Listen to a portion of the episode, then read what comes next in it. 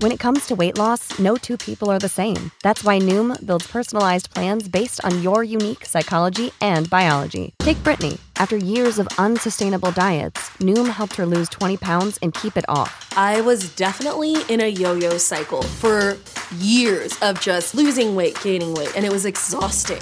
And Stephanie. She's a former D1 athlete who knew she couldn't outtrain her diet, and she lost 38 pounds. My relationship to food before Noom was never consistent. And Evan, he can't stand salads, but he still lost 50 pounds with Noom. I never really was a salad guy. That's just not who I am. Even through the pickiness, Noom taught me that building better habits builds a healthier lifestyle. I'm not doing this to get to a number, I'm doing this to feel better. Get your personalized plan today at Noom.com. Real Noom users compensated to provide their story. In four weeks, the typical Noom user can expect to lose one to two pounds per week. Individual results may vary.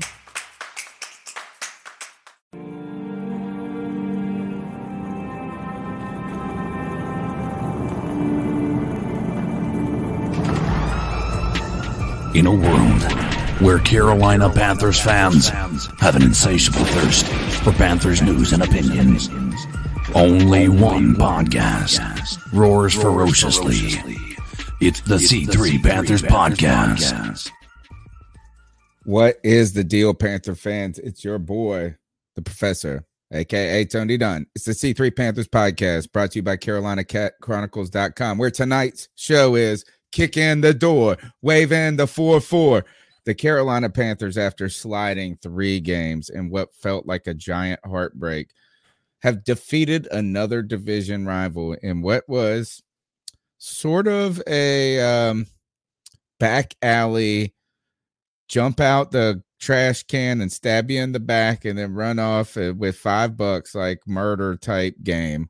The Carolina Panthers, I guess, waved a fake 4 4 at this team, but we got to win. We got to win. So at 500, we're here to discuss that and a lot more with all the best fans and all the best peoples and my man, Cody Lashney. How you doing, my friend? Tony Dunn, what's up, brother? The Panthers are 500. We're at four and four. Man, it seems like uh, every week there's a brand new version of the Carolina Panthers for us to evaluate. But as always, you know there's nowhere I'd rather be on a Tuesday night than sitting here and hanging with my boys and hanging with the best Panther fans in all of YouTube. Tony, you know them and love them.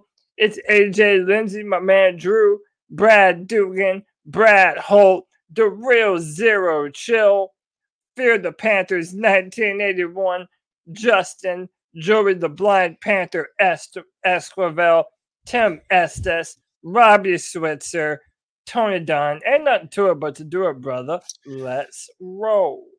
Tim said that Matt Rhule is waving the BB gun.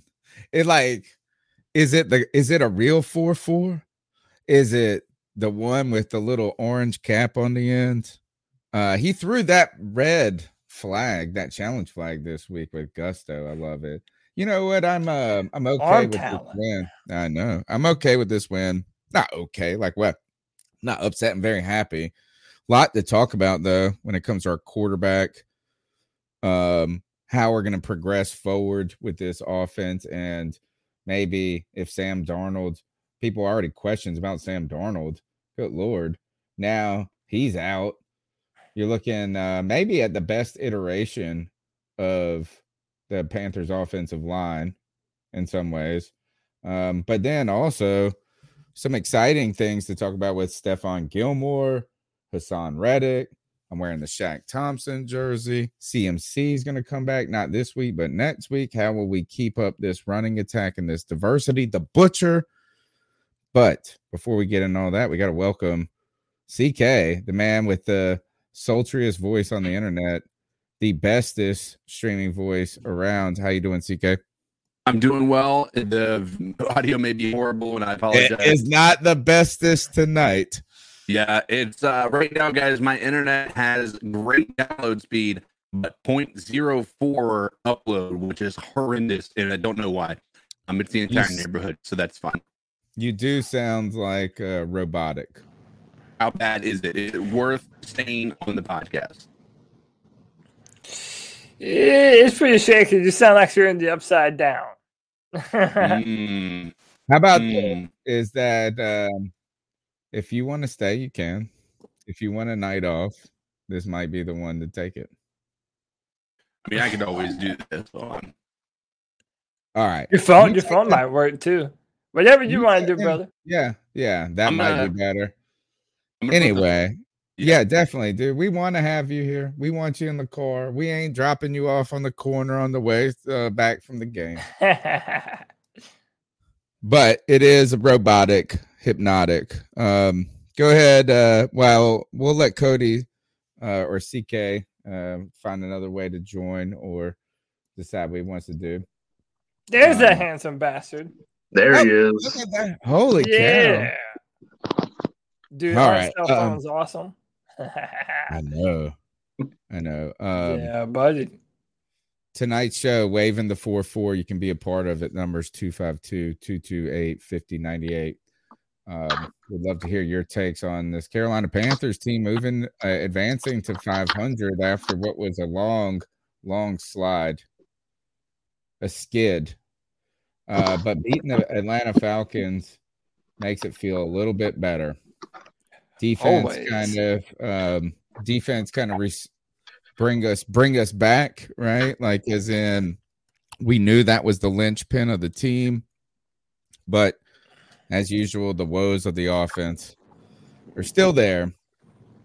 Um but nice to not be losing now. All right we want to hear your thoughts on the panthers uh, projections guys. Let's go ahead uh smash the thumbs up button subscribe do all of that. Um we're gonna mute ck as he's getting set up. Cody, you can um bring unmute him when he is set up. Tonight's show, Cool, cool. dude.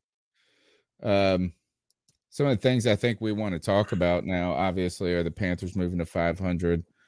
Trade deadline's come and gone, and really, the Panthers didn't have any involvement on the sell or the buy from, and really wasn't a lot of movement overall, other than the Von uh, Von Miller story, the Ingram guy. Like it wasn't like any blockbuster stuff other than that. Um where are you at two days later? Two days later, I, I think that the like I said in the intro, we're we're kind of at that usual point in a Panther season where it's far too late in the season where normal teams would normally be figuring out who they are. But yet here we are. The Panthers are still figuring out our identity as a football team. Matt Rhule said uh, for th- seemingly three weeks in a row that the Carolina Panthers were going to be a run first football team and we were going to be dominant up front and run the football. And, you know, we really didn't do that too much against Philadelphia or the Giants. We forced it a lot throwing the football. Um, you know, most of us picked against our own Panthers. We thought that we were going to lose to the Falcons. We thought that we were going to be a get right game for Atlanta, but it turned out to be the other way around, Tony Dunn. We really found a rhythm. I think it was the best performance by our offensive line yet this season. Um, we've all been very critical of them, but they played well. They played well against the Falcons, and and knowing that we're going to have Christian McCaffrey coming back at some point here in the future, I, I mean, listen, if you're going to have some some bumps in the road, I'd rather have them early on and potentially find your stride now going forward, and you know be able to uh, string off a couple of good victories in a row. The problem is we're going to be without our starting quarterback, Sam Darnold. Left with the concussion. We don't know what his timetable is. Um, yeah, you know, thought the if- team was bad before. Now you're Yeah, I mean, now- quarterback in the league. Now how terrible you're gonna be. all the PJ Walker defenders are going to have to really uh, bring that noise because uh, it's looking like our I'm man PJ I'm might have an PJ opportunity. Walker. uh, It's not a defender. It's a cheerer. Like uh, we're hoping. Like you kind of always root for this the little guy, the guy that the undrafted dude to make it. I mean, it's kind of the Jake Delhomme story in a way. Yeah. Um. So I was just thinking about a couple of days later. Were we really? I don't know if we thought if the I was wondering if I thought the Panthers were a get right game or if I just had to say this is that I don't have any evidence to pick them other than just hope that it could happen. You know, I mean, like, and Yeah. uh, the defense, I think, came and played a game that they hadn't played for the last three weeks, right? Yeah. Um, and, and the injection of Shaq Thompson back into this lineup was giant. Uh, he had a giant game. In fact, uh, if you look, uh, I guess we're gonna have to skip ahead to that because I never know what the order of any of this is gonna be. Um, the Falcons have 50 offensive plays today, according to Josh Klein from the Riot Report, and Shaq Thompson had a tackle on 10 of them, which is 20 percent, and an Loving it, man. on another, which means like he was involved in 23 or 25 percent of 23 percent of the plays. You want to hear something even crazier? Yeah, Sure. go ahead. Shaq Thompson was the second highest rated PFF player in the entire league this week. Holy cow! Yeah, Yep. second behind, and uh, wasn't Sam Darnold their highest rated quarterback, which is kind of insane. That's Uh, short. that's kind of what makes people call PFF into question sometime. Right. Uh, yeah, look, man, I think this is consistent with what we've been saying all year about Shaq Thompson. Before he got hurt, before he was injured, we were all, you know, heaping praises on him. And rightfully so, man. I think that number change is apt. He's playing um, with a renewed sense of self, I feel like. Uh, I, I- said during the post game show, I'm seeing a lot of Thomas Davis uh, and and um, Shaq Thompson's play, and that was uh, someone that he played next to for a very long time. Dude, he's shooting gaps with vengeance. Um, he's really mindful of where the play is going, and he has been the real linchpin of our defense. And I think that when you put him and Stephon Gilmore on the same team, I mean, look, man, Stephon Gilmore, the Panthers are undefeated in a game where Stephon. Gilmore has an Yeah. interception. So, dude, I'm I'm loving it, man. I think that our defense is getting healthy at the right time. Jaycee Horn still has the potential to come back at some point this year. Hey, man, we might be getting healthy at the right time. Here's the open. um, when it comes to uh Stephon Gilmore, it is nice. Like, I mean, adding that caliber of player is tremendous. I went and looked at the snap counts though. I was right in the post game. Like it wasn't like he was out there the whole game. Which in some ways lends to how important he or like kind of what the argument a lot of people have been making specifically Cody Lashney about how Jaycee Horn was so important to the defense and allowing them to do different things is Yeah. um, he played 17 plays Gilmore which is the same amount of plays that uh, YGM played so YGM did have a sack right but I don't think we were all like looking at the field looking for YGM's number on those 17 plays we were looking for Stephon Gilmore's, and what I I think that he did make a significant impact in his debut. Of and I don't think it's just that I don't think the intercept the interception was actually probably YG. Somebody was pressuring him like crazy. Might be who I don't remember who was doing it, but the Matt Ryan was was flat. He never had his feet in that game. You know, he seemed nervous even when the pocket wasn't awful.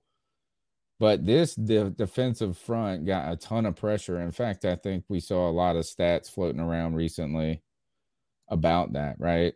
Oh, is this the let's see who gets the pressure? Is it Brian Burns? Somebody get uh it's Brian Burns and somebody shooting up the middle. Who is it? So this Brian is Burns. Brian Burns. Uh, Brian Burns we is got- 53, right? Yeah, Brian Burns, 53. It's this. Look at it's not And Louis the- Vu- Oh, is that Shaq? Nine. That might be Jermaine Court. No, nine is Shaq or Jermaine Carter. It's Nine is see from Gilmore. this- Yeah, well, that's not nine then. Who is it? Four. Carter. Yeah, that's Jermaine Yeah. Carter Jr., Yeah. who's That also Jermaine played Carter. very well this season. He hasn't been bad. But it, you know what is that? Uh, so if someone says Luvu di- di- diving, Carter diving. I think it's Carter. Yeah, it's And Carter. I think It's Luvu. Luvu is the one that's jumping up, maybe, or yeah, that anyway, the um, guy diving is number four. That's Jermaine Carter Jr. So that's just that's very important right there to that interception. Anyway, I think that uh, you guys are you've been spot on about what it allows you to do in the secondary that then affects and helps the front four and vice versa. You know, they're all interrelated, and I think adding Gilmore, um, if that's how he uh, played, and I think this is was it Josh Klein that put this up? Maybe I got one. No, is that like um I saw that uh Gilmore was man to man on six or seven plays or seven plays and Pitts had one catch for nothing. So uh nice to have that. I guess that we'll we'll have to talk about this later in the show. Is all of a sudden who are we gonna have to prioritize and keep when it comes Right. to uh, free agency. Let's go back to this though. Um, I don't know. Do you want to talk about running the running the ball, or do you want to talk about this? If we, if we talk about free agency, I would say this is that we might have to remember too. Haason Reddick um, is on a one year deal. He's playing for pennies, bro. Haason Yeah. Reddick is playing for like seven million dollars this year. Not much at all. And Well- he's got more, seven and a half sacks. He had a 20% pressure rate. He has not been a liability that it seemed anywhere in the run game. He's been sensational. Look at this. I mean, he's what one, two, three, four, fifth in the league in sacks and not far behind. Is it is any of those? Uh, I think he's number one on the in the NFC. He's the highest uh, in the entire NFC. He is. These because uh, Myles Garrett at 10 and a half. How is Myles Garrett have 10 and a half? Jesus. Because And you know what's also- You know what's also funny is that the um, Cardinals dude who had five sacks in one game isn't Chandler even on Jones. this list. He's not even Well, on he the also list. had Yeah. COVID for a little while. Did he he? missed some time. Yeah, he missed some time. Um, but you know what, Tony Dunn? What I think is interesting about this conversation with Reddick, I, I think we, we we're thinking about it too much. Uh, we are going to sign Reddick for more money after this season because one of the things that I We're think we gonna have to, Mm. yeah, we are. Why? What what what player? And see, this is the point that I was going to make. Well, what do you pay We've all, him? no, pay him there- like we've all been we've all been linebacker? assuming. Well, let me tell you why it doesn't really matter. Because we've all been assuming that DJ Moore and Brian Burns were going to have these legendary years this year, and that we would potentially want to Yeah. pay either one of those guys earlier than we had to pay them, which would have therefore made them a bigger priority than Haason Reddick. But I think all three of us, and even people in the chat room, can say that has not been the case. With Both certainty, Brian- we can all say that. Yeah, both Brian Burns and DJ Moore have had some struggles this season, um, some very warranted criticisms of the way that they play. Um, you know, DJ Moore with some some effortness and not blocking down the field and and even his own fair share of drops, although not to the degree of Robbie Anderson. And then Brian Burns with all those near misses, one after the other. Neither of those guys are commanding of top dollar right now. Another thing, Tony, if you look at our free agent list, Stephon. Gilmore, Right, I pushed the button Stephon. Gilmore, Matt Paradis, and Haason Reddick are number are the top three guys at the top of our free agent list. So listen, if Brian Burns and DJ Moore are going to be forced to wait another year, which I think might be what's going to happen anyway, to me, it's not even a question. I think we're going to sign Haason Reddick And I could easily foresee a scenario where they want Stephon Gilmore to be a part of our future, uh, you know, our, our, our team going forward and, and the, the build of our defensive backfield. So, yeah, I don't think it's a matter of of how, but when the Panthers sign Reddick. I hope we can afford him because at this point, I feel like he's ask, going to ask for a billion dollars. In fact, let me see if I can. Yeah. I mean, think of look at this. I mean, you got to think about it. Hold on. Hopefully this works. Like we, we want to get fixated on his sack count. Like he has been more than it, like more than even just that. Like that's why I think he's going to break the bank. You know, with whatever his is because he has been a cornerstone in how our defense has played against the run. Um, he has been, uh, you know, I, I don't want to say he's been locked down in coverage, but he hasn't been a liability in coverage. Like, dude's going to get going to get paid this this off season, or oh, as they say, he might get tagged. Go back. That would be the rudest, rudest thing you could do. Which one? Do what now? To uh, franchise tag on Haason Reddick. I don't that think that would be, rude, main... Yes, it would. My well, dude, you're talking like that would be a 12 sack season played on a friendly deal with. But that's the exact type of person you would trying to make. Saying this is, I believe in giving you, you guys giving me the right opportunity, you finding me the right fit to show out. He has showed like he could stop playing right now and sign a four year deal. like, like if he just sat out the rest, like had this seven sacks, uh, seven and a half sacks in uh, in in what eight weeks, and all the pressures, the fumble recoveries. This dude's been all over the place. He need he's if you franchise tag him and give him a one year deal, he makes twenty what he would make uh, the average of this. So he'd probably make 25 million. So or 23 million. See that, that's a pretty here. damn good payday, you know. It is for one year though. And then say he if I am that player, I'm saying this, if I roll my ankle and have a six sack season, or I blow my knee out and have a two game season, years two, three, and four gone, homie. I, I mean, yeah, I would. Like would just, it would be to... rude. The franchise tag can be used in. I don't think we will. I, I think if we're going to use the franchise tag, um, you know, I don't know. Maybe even Donte if we're not willing to let him go. I don't know. It just depends, man. They, I think it's almost even too early in the season to say exactly you know, who will get paid, how much, and when. What I do think is this, though. I would love for Son Reddick to be a part of our team in the future.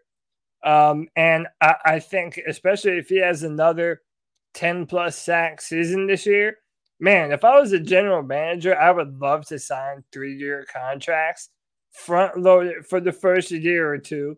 Then you can move on from them or you can trade them, cut them off a little bit of money right now, and then kind of you you seal up your defense. But that is the smarter way for everybody to negotiate their contracts. I'm telling you, um, I should be the GM. it really is. Is that the the back end helps the team. The front end helps everybody.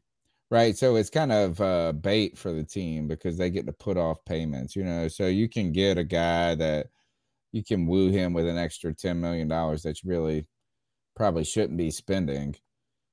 But since you can spread it out and probably cut him and get out of some of it, you do it. But the front load is kind of good for a team in some ways because it says this is we believe in the move we're making. Yeah. Enough to right. just say put our money where our mouth is.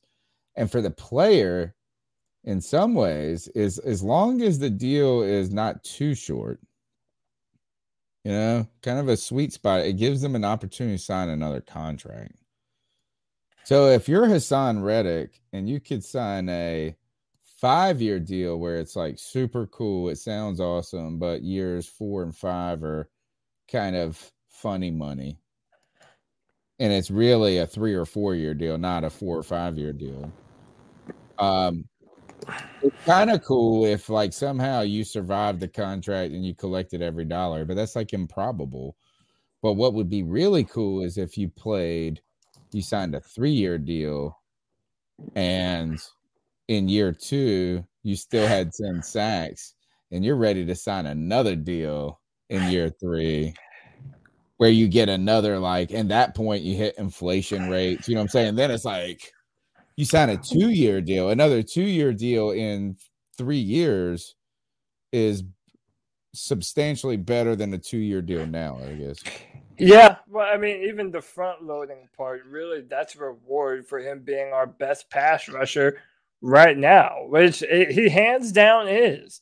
Right now, he means more to our he's team. like one of the best in the league dude Yeah, like and listen, I'm not trying to I'm not trying to belittle Brian Burns. I, I think that he's No. done a good job this year too, but I think frankly right now Haason Reddick means a little bit more to what we do. Michael Jones with the love bomb of 199 says, What would we do with Donte Jackson?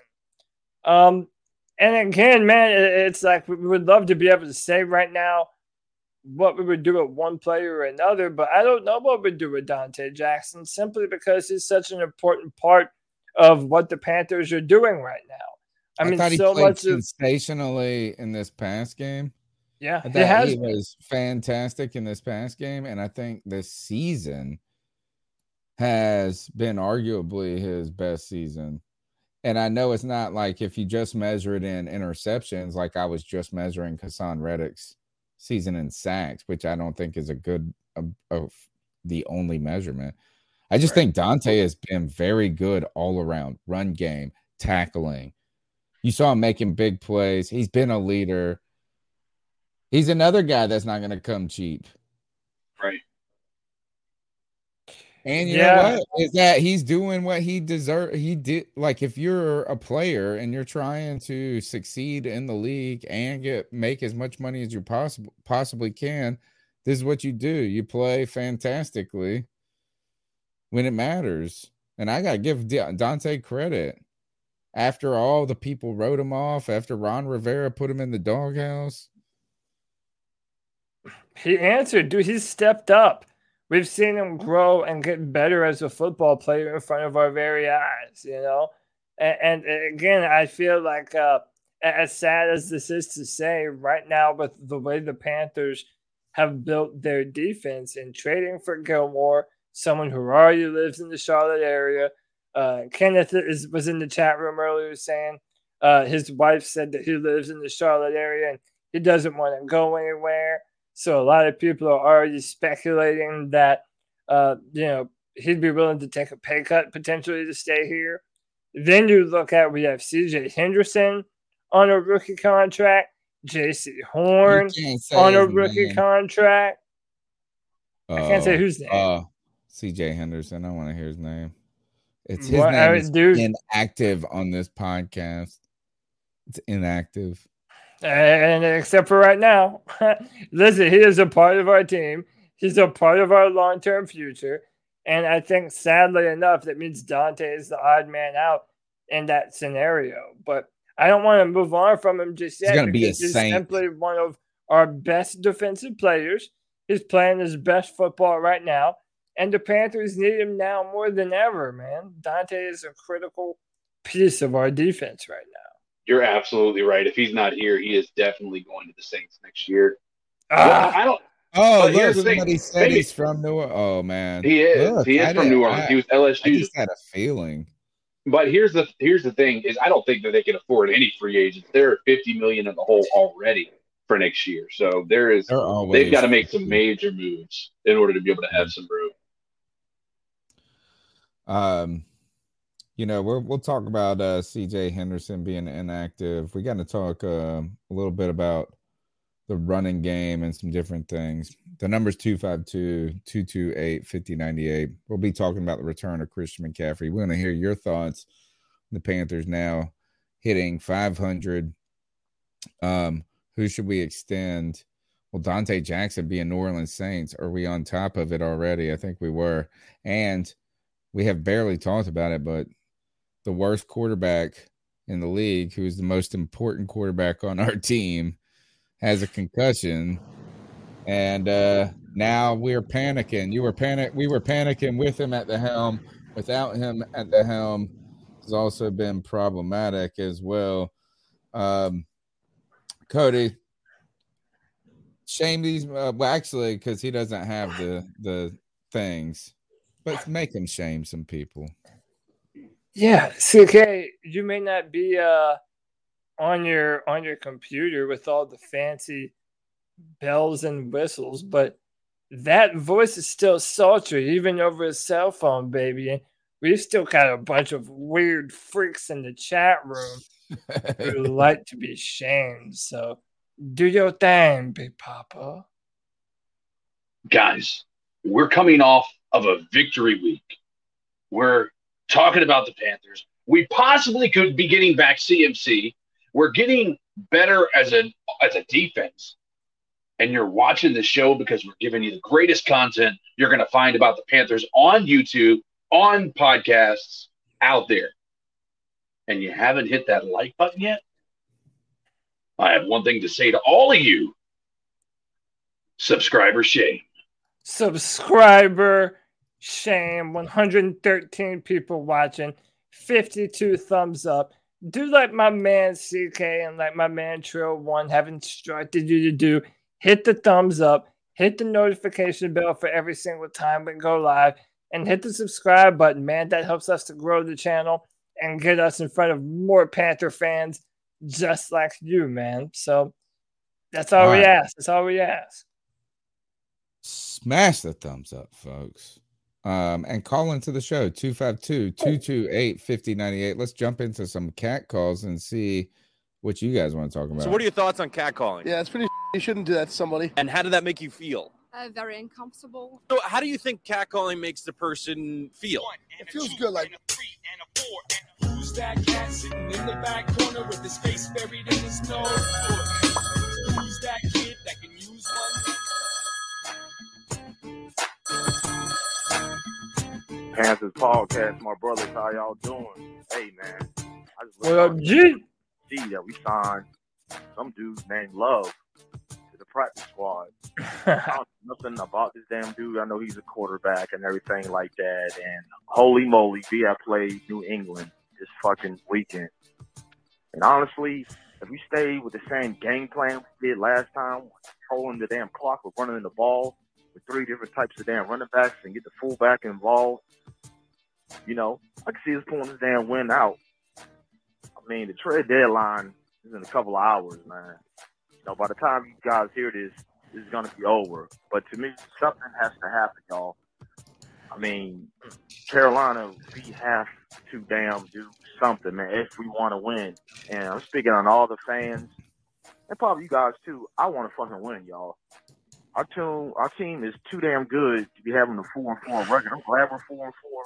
I'd rather be four and four than you know three and five or whatever. You know, something has to fucking give, man. I mean, good old Scotty Motti pulled some strings and some players came. And the deadline is, is in a couple hours, man. We're gonna see what's gonna happen, man. Me personally, I want Cam Newton back. I'll be I don't care what nobody says.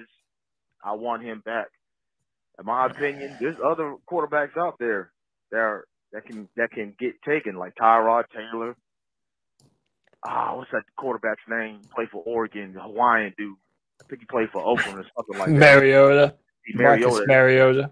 Whatever quarterback we damn get, whatever. Hopefully he can scramble really good due to our O line. Know, but give me your thoughts on that. And hey, man, you got New England this weekend. Hey, we can pull this out, man. Have faith, y'all. Keep pounding. Tony, that's something that we really need to talk about. Uh, you know, Bill Belichick is known for uh, how many times he wins against rookie quarterbacks. And I mean, listen, PJ Walker might not be a rookie, but man, uh, uh, imagine somebody who doesn't have a ton of experience having to make their start against a Bill Belichick led defense. Dude, that's a tall task, man.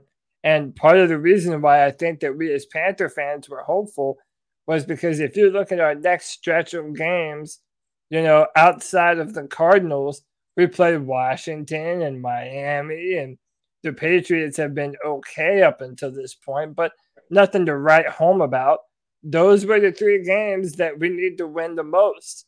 And the fact that we're going to go in there without Sam Darnold, oh man, I don't know how to feel about it. Maybe that, it's a good Tony. thing. Maybe it's a good thing. I wonder what Sam Darnold's record against Bill Belichick is.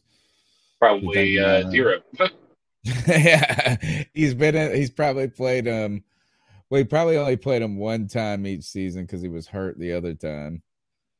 Um, that's what they're now. You know, because Darnold hasn't played a full season yet. Um, like he averages like 13 games or something, which isn't that few when you think about it. Playing on a shitty team that's not going to make the playoffs, right? Anyway, Right. he misses like three games. He plays about. He plays a little bit more than Christian McCaffrey. Fair enough. Um, Are we going to be all right just to run the football? probably 0 and 3 against Belichick. Are we just going Are to we run? gonna- I mean, does the song remain the same, guys? Are we just now that our O line is is pass blocking better, and we have a, a new? I- I, I know you put up that tweet of Josh Klein um, talking about our running back snaps and how we were able to kind of divvy them up proportionately between Chuba Hubbard, Ameer Abdullah, and Royce Freeman. Um, you know, i- if that's a recipe for success, then maybe we're doing the same thing with PJ Walker, and it doesn't really matter too much that Sam Darnold is out. I mean, how realistic No. of a take is that? I don't think it. Look, we haven't scored but like six points in three weeks. This offense. I mean, think about it. Like, man, we have barely put up any points. Um, so it's not like you're losing some sort of crazy offensive productivity. Number one. True. Number two, I tell you this is I went and watched the Patriots game over the against the Chargers because I I had the worst week in picks. I go on this radio station and pick, we just pick straight up. We don't pick against the spread, just went and we keep up with them all season. And I had the worst week I've ever had. Um, and I tried to pick some. I tried to pick some flyers. I thought it was being cool and stuff. But one of the ones I was surprised about was that the Chargers lost to the Patriots. Road game by three.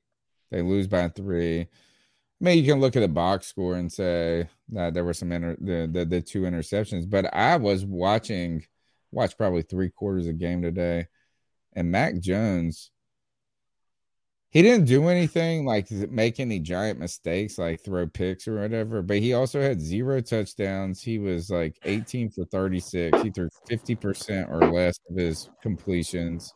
It wasn't all on him, but some of a lot of it was. They were like, God, he threw it at his feet. He threw it in the stands. He did all this. And Anyway. Justin Herbert threw some interceptions to that defense Yeah. too. Yeah. Threw it So a like, timely pick like I'm. I'm not I'm not scared of their offense. In fact, I think our defense probably matches up well against their offense. So I actually feel all right with trying to run it and getting ahead a little bit and put Mac Jones in a tough spot. Yeah. But let's uh, mean- let's go back to the call real quick though, because the call did want to know about um obviously with the Darnold. Is there a chance that Darnold comes back this week? I haven't heard any news saying that uh, he will for sure, that he won't. But they, I mean, yeah, but it, uh, yeah, like it's not entirely ruled out. Number one, um, Right. I haven't heard that yet, but it does feel like everybody jumped on the PJ Walker bandwagon. But who is this Josh Love kid? Yeah, Josh Love. And does is, it even matter? no, uh, he uh, is a former San Jose State quarterback. Um, we picked him up off of the Rams practice squad. And listen, I don't know much about him other than the fact that he's not going to help us do anything, really. I mean, maybe he will, maybe he won't. But I mean, listen, if we're having to rotate second and third string quarterbacks, it's it's not going to be good. And it just means another season where we're going to kick the quarterback can down the road a little bit further. Another thing that I predicted. I think PJ ago- could play well. Like I think he could. I, you know, to be honest, I felt that I've been a little disappointed by PJ's play. Not a little, a lot. Like I don't even think it's representative of what we've seen him do in the past. So I don't He's know not if he hasn't gotten any reps, if they've thrown him in in crazy places. I don't know. But last year he looked way better and way more prepared when he came in. And I wouldn't say he just doesn't look a- and look consistent. He looked unprepared for the unprepared. situation for the moment, and I kind of think that that lends lends to the coaching staff a bit. And Well, it maybe leans of how much coaching staff, attention they're paying Sam Darnold, who was struggling like a motherfucker, who they also benched, bro. They benched mm. him. So you're trying But- to tell me you're gonna bench a guy and you barely you probably had PJ Walker in the corner. Right. They were probably my ba- thing is this: is that neither guy has shown a lot of consistent level of play for an expanded length of time. And listen, everybody has been course, talking about like, to PJ the Walker Wonder, and PJ has so many fans that, that think that he's going to come out. Yeah, because we're rooting for the little guy. Like, why aren't you rooting for the little guy? 'Cause he Why aren't you hasn't shown anything to prove- podcast to take over the. He has not shown anything to prove that he's a franchise caliber quarterback. And I'm not going to start sniffing the daisies and believing it now. I We're mean, maybe he'll do okay. think I think right now, awesome. We're saying I that think that the only the only thing that you want him. him to do, I'm not against him. I want him to be able to take care of the football, which is something that he doesn't do well. Even for the brief time that he was in against Atlanta, he almost threw an interception in the red zone, as he's been known to do. Um, I think he has to take care of the football. And listen, if he can run the offense and, and hand off the football and run the football and just play safe overall, yeah, he can do the job. But uh, uh, PJ Walker is not going to come and win us the football game. He's not going to be the answer going forward. He's not going to compete with Sam Darnold to be the starter. We don't live in La La he Land, is. bro. Yes, he is. No, the fuck. No, he's he not. isn't. He is not. No, he's There- not. What There's there's talking there's no about, shot. Is this There's another no- Demir Bird moment for you, man? Come on. First of Come all, on. this is a me not being sold on Sam moment. Number one. Right. Sure. Number two is that, like, don't give me the franchise thing mess. Of course not. That's not what anybody was thinking. And if you and if anybody thought that with Sam Darnold, then we're also living in La La Land. Is that it's a wait and see thing. But yeah, I am kind of rooting for the guy who's kind of like the discount bargain Mike Vick. Like that's what I want him to be. Like uh like he's like the Dollar Tree Mike Vick. He's like the drug addict, Mike Vick, dude. He's like Oh, a Damn. super That- damn, downgrade. That's What just rude. It's He's just like the heroin addict, Mike Vick. What are you That's talking rude. about? That is so That- rude. It's a yeah, little I bit. am It's a little bit. That, dude, A- a you- little you bit, but- I've never you like what is it? What's going on? Who pit, pissed in your Cheerios, bro? Oh, that man probably Because- runs a four nine. What are you talking about? Dude, look, PJ Joey's still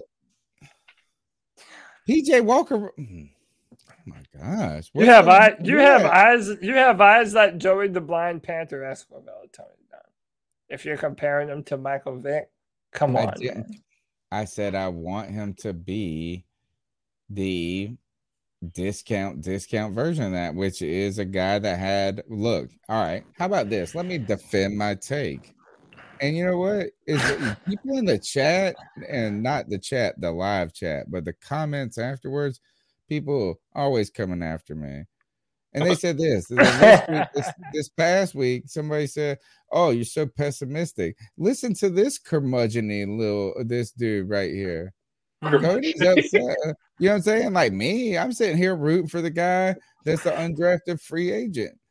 Um, this is very much um the similarities I see between a PJ Walker and a Mike Vick, cannon of an arm, mobile quarterback, undersized, Undersized. Mobile? What, do- what does mobile mean? Is he a Not dual threat or he can just extend the pocket? Dude, he can run. You don't think he can? Yeah, I mean, he could run to the outside. He's not taking off. You don't think he's downs. more what? No, dude, he's What not. is- He's not a runner, dude. He's not. He he wants to throw the football because he has that cannon of an arm. Are we talking about the same person?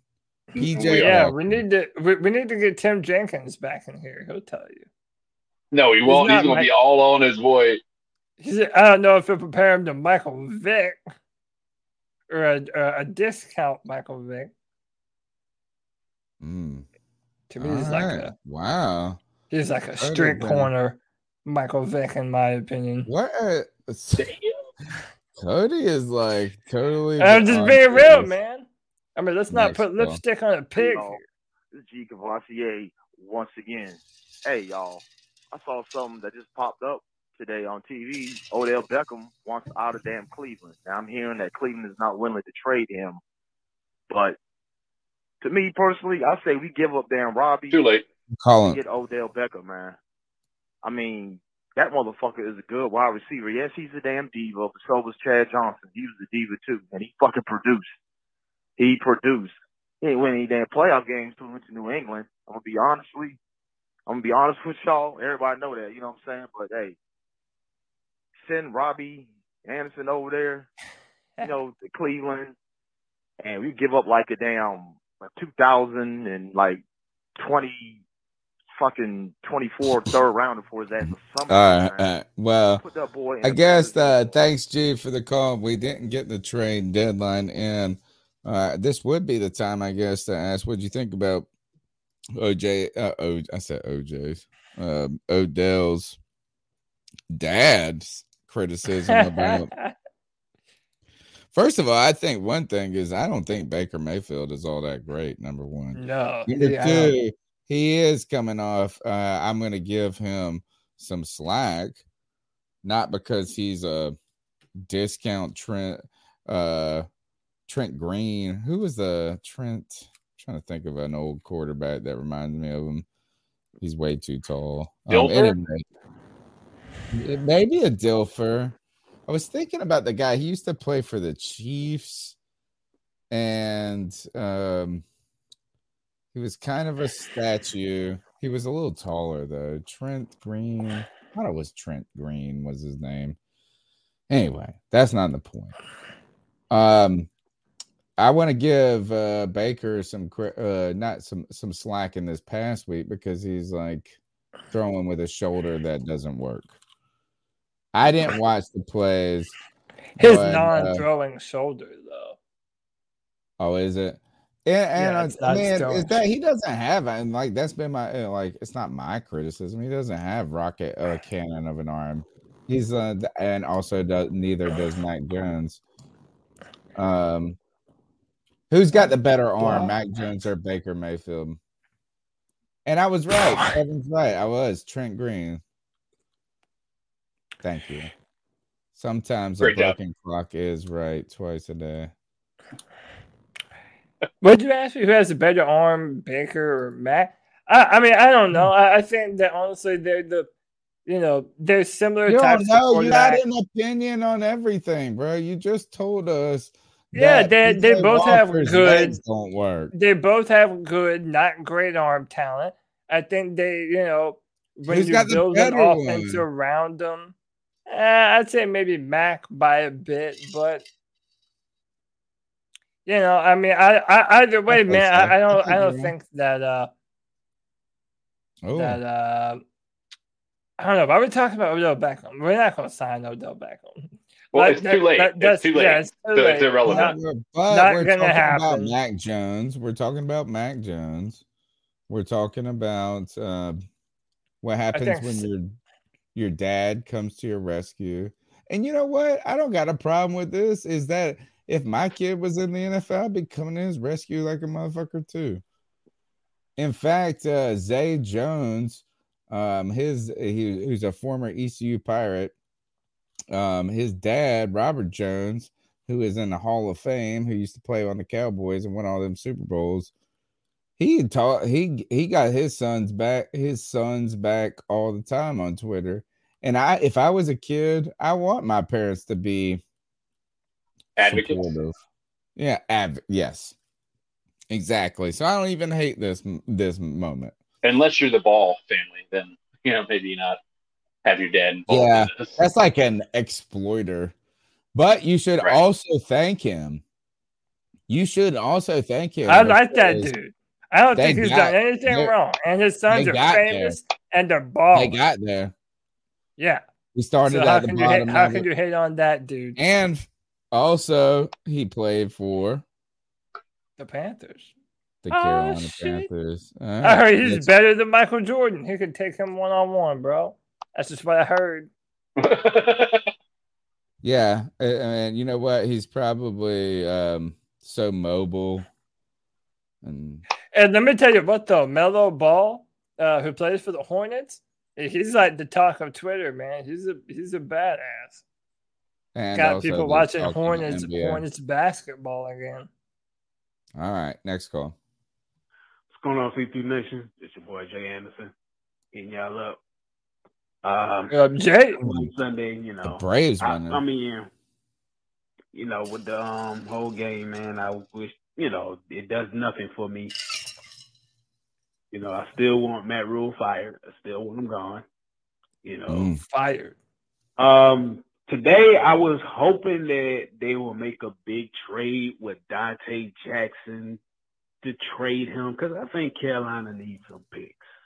Obviously, we don't have a second round and we don't have a third round pick, and we is it's real important to get those picks. I understand everybody's talking about you know having a first round pick, but it's real important to have those sec- that second round, that second and third round pick and stuff like that. So I was really hoping, you know, I think this DJ last year, so I think that was an opportunity. Now they probably did try to shop him. Nobody probably wasn't buying buying him or stuff like that. But I think this is was a real good time to really shift him and stuff like that. So other than that, um, yeah, this is like I think it was like this anniversary of that whole Monday night football game with with the Colts. Just want to know what y'all um what y'all memory of that game, that Monday night game in 2015. Oh, You know, I know number one is Mm. Ted Ginn dropping that pass in the rain and stuff like that. well, other than that, you know, what y'all memory, what y'all at the game and stuff like that. How you know how y'all feel about that game? All right. Was, was that the He- slow start game where? yeah, and it was raining too. Uh, we were winning, and they ended up coming back to tie the football game. You talking about the Uh, Colts? he- yeah, that Colts. That was at Night that game. Foot- Yeah, yeah. I remember you said you were there with a friend of yours, right? Yeah, we were there, um, and uh, another buddy was there that I didn't know was there at the time. Uh, but yeah, that was uh, that was one of my all-time favorite games, man. I was uh, I was super happy to come out and uh, watch that one live. It was uh, it was pretty cool. I remember What did- that well, drop What pass. did you It like stole my about it? answer. Twenty nine to twenty six. The Carolina Panthers were seven and zero, or moved to seven and oh. zero.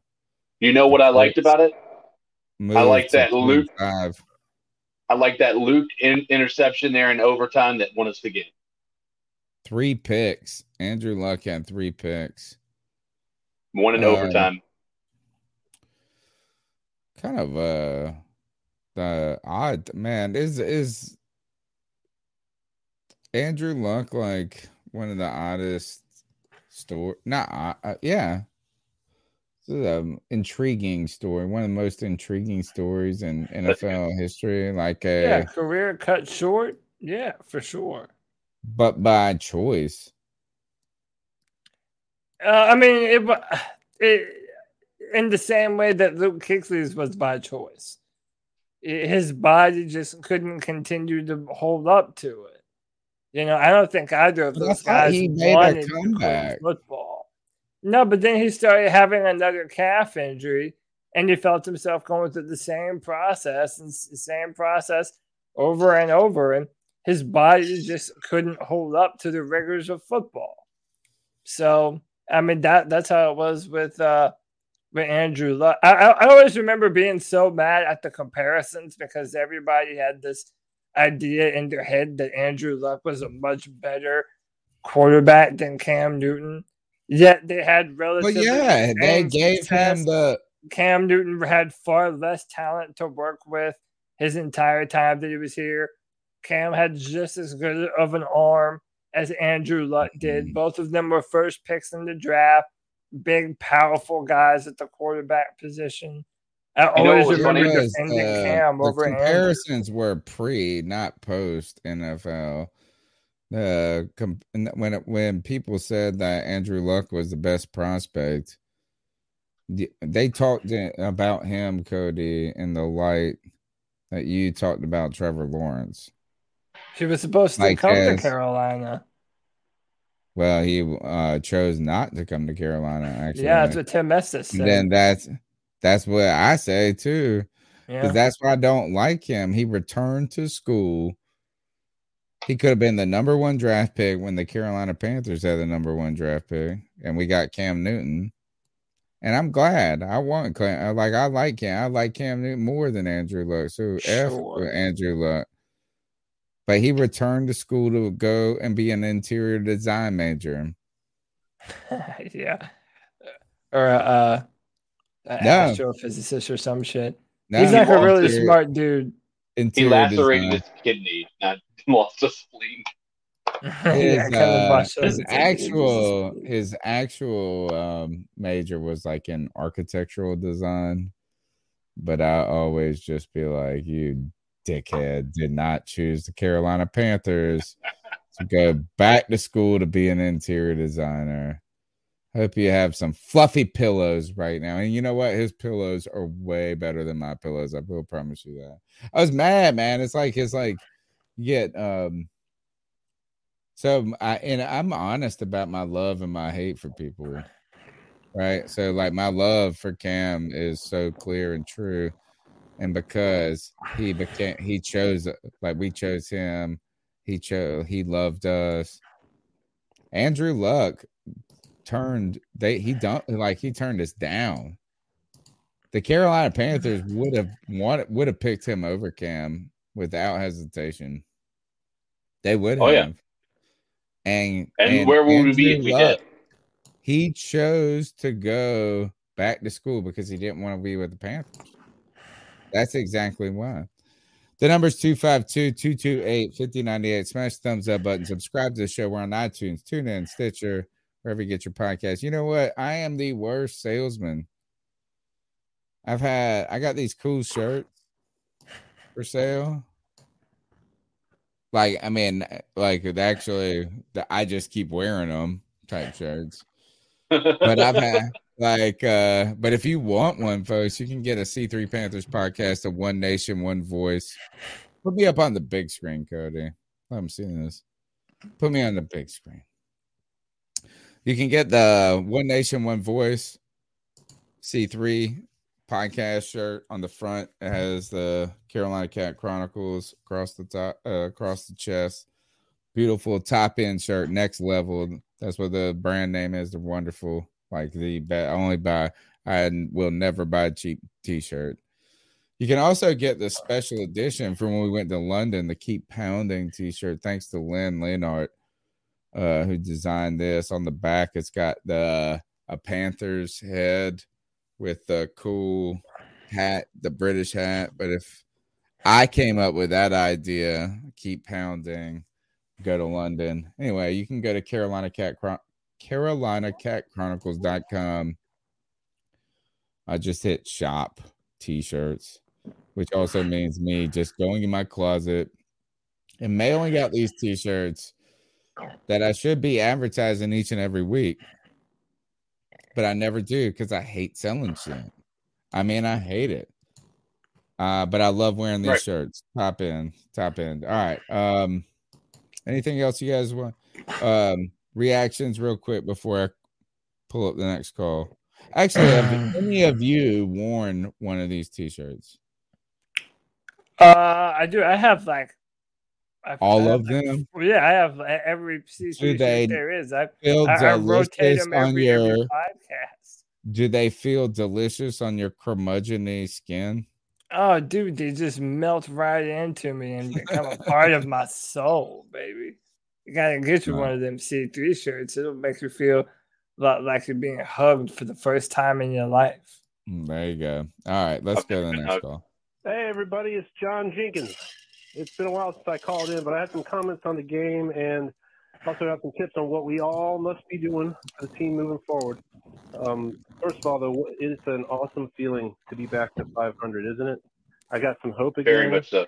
That was a hell of a defensive performance. Gilly, Gilly, Gilly. Gilly showed up with that interception right on time. And then Robbie finally caught something. That was like the best catch. He caught that thing. I was like, Robbie finally caught something. I want a Bleacher Report. And that's what everybody was saying. It's like we were all sharing the same consciousness. But um, it was so funny. It was on Halloween, though, especially with Matt Ryan bleeding all over the place. Looked like a damn Yeah. It kid. was. Oh yeah. Did you guys see when he went to the bench and like wiped his forehead, smeared blood everywhere? I thought it was an SNL He must have been show or something. I drinking don't know. It was- before it the was so game. funny. Um, I was scared though when I saw, or at least I thought Sam's head popped off. Um, holy crap, man! I hope he's okay. Um, you know, my boy is going to be starting probably, and I haven't been saying this all season because I had bought into Sam. But here's what we've got to do. Uh, you you remember when you were kids and somebody say, "Go in the bathroom, look in the mirror, shut the lights off, and say Bloody Mary, Bloody Mary," over and over, and she'll appear. Well, what we need to do is we need to go to the bathroom, turn the lights off, look in the mirror, and say, "Witness the Walker Wonder." Witness the. Walker. Yes, yes. Witness the Walker Wonder. I and think it's right. Witness the Walker Wonder will appear. Peace out, guys. Keep pounding. Right. Wonderful call. Wonderful call. Thank you very much. And you will see it this week.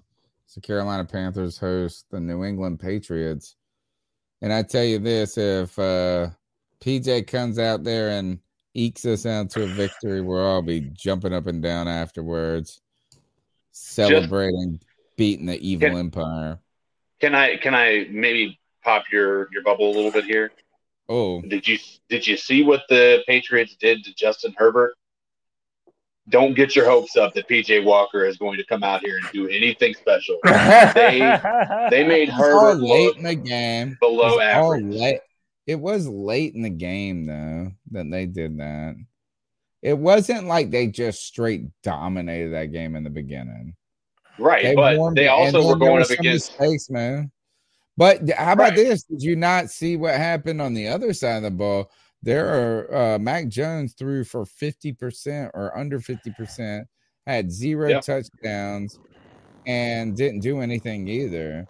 and So their defense like still won them the game.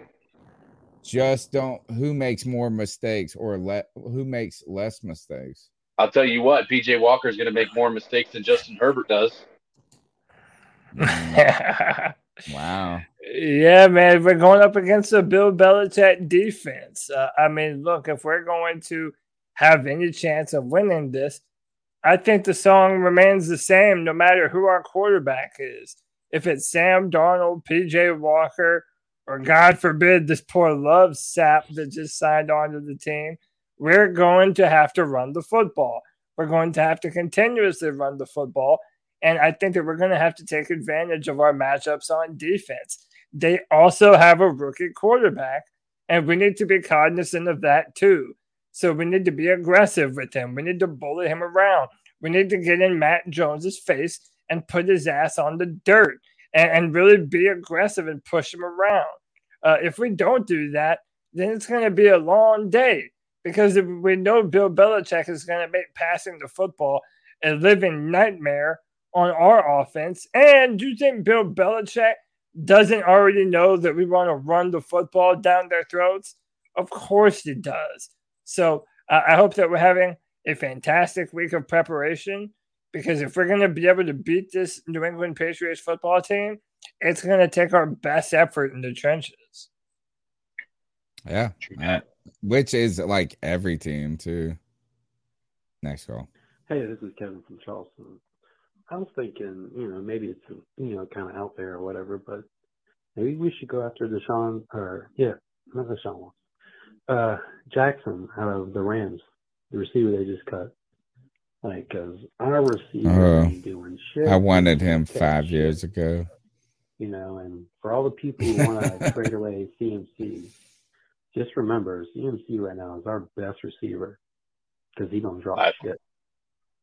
Well, You that know, is so- true. I don't know. Who, who do y'all think we should pick up? Who got cut this uh this week? Peace. Mm. Ooh, who should we pick up? I don't know, man. Uh, obviously, it's Cam Newton. Yeah, that's what we want, man. but I don't think the Panthers are going to do it, man. I think the Eagles they're going to be We're too fine. much. No, Got a sinking suspicion you're right. Yeah, the We're not gonna be too much. Newton in there. They're What'd not going to do it. This is uh, some people been saying saying on Twitter that Cam deleted his IG account. Yeah, I saw that. Yeah, I mean, like, why would you do that as an influencer? Mike, I mean, interesting. That's what people what I heard. Is it true? Chat, tell us. I mean, Uh, obviously, I saw they it from like said that it was people. true. I assume that it is. I didn't. Yeah, like I have no it. reason to not like I had, I saw like seven. I don't use Instagram myself, and not because I'm like anti Instagram. I'm just not a big picture person. I like words more. Um, but if Cam like if he deleted his Instagram, that's a what? Why would you do that? It makes you wonder I if mean- he's going through it, man. Maybe he's uh, upset that he's still not playing football. Um, I, I, I'm listen. I honestly couldn't tell you, man. I don't know. Yeah, I mean, it would all every answer would be 100% speculation. But I Yeah. wouldn't you just stop posting on it? That's my thing. Is Uh, like, I don't know, but also Cam Newton has a lot of like, uh, you know, he's got five kids. Um, he he has a lot going on in his life. I don't think uh, he was on good terms with his wife from last time I remember hearing about it. Maybe So she he he might he might have a bunch Maybe of she hacked it. Um. So uh Michael Jones is Cam still has his iconic saga page. Um so yeah, man, something might have pissed him off. I don't know, man. It, it could be a number of different things, but um, I would just like take the app off my phone. I just wouldn't like that's my thing is like um I don't w- use Snapchat and I'm not going to like I think well, I got a lot of things and I'm gonna tell my but I like uh I pro- my account probably still exists, but I just deleted it off my phone. Yeah, I guess Well, don't use it anymore. Anyway, yeah, but Cam. Newton- Isn't it interesting to delete the account? I mean, I mean, again, dude, who knows what Cam was using that account Yeah, for? Man. sure. Like, would maybe, may, maybe his DMs weren't as uh, pristine as you might want them yeah, to be. My you know? DMs so are may- boring. Why don't you? uh, why don't you DM me at cat underscore chronicles on Twitter or call into the show at 252 228 5098. We want to hear your thoughts on these Carolina Panthers. Uh, why don't you tell us why Cam Newton deleted his IG account or has he called it a gram? Oh, wait, does he call it that? Do the kids call it that? I don't What it know. do, boy? It's your boy Mike.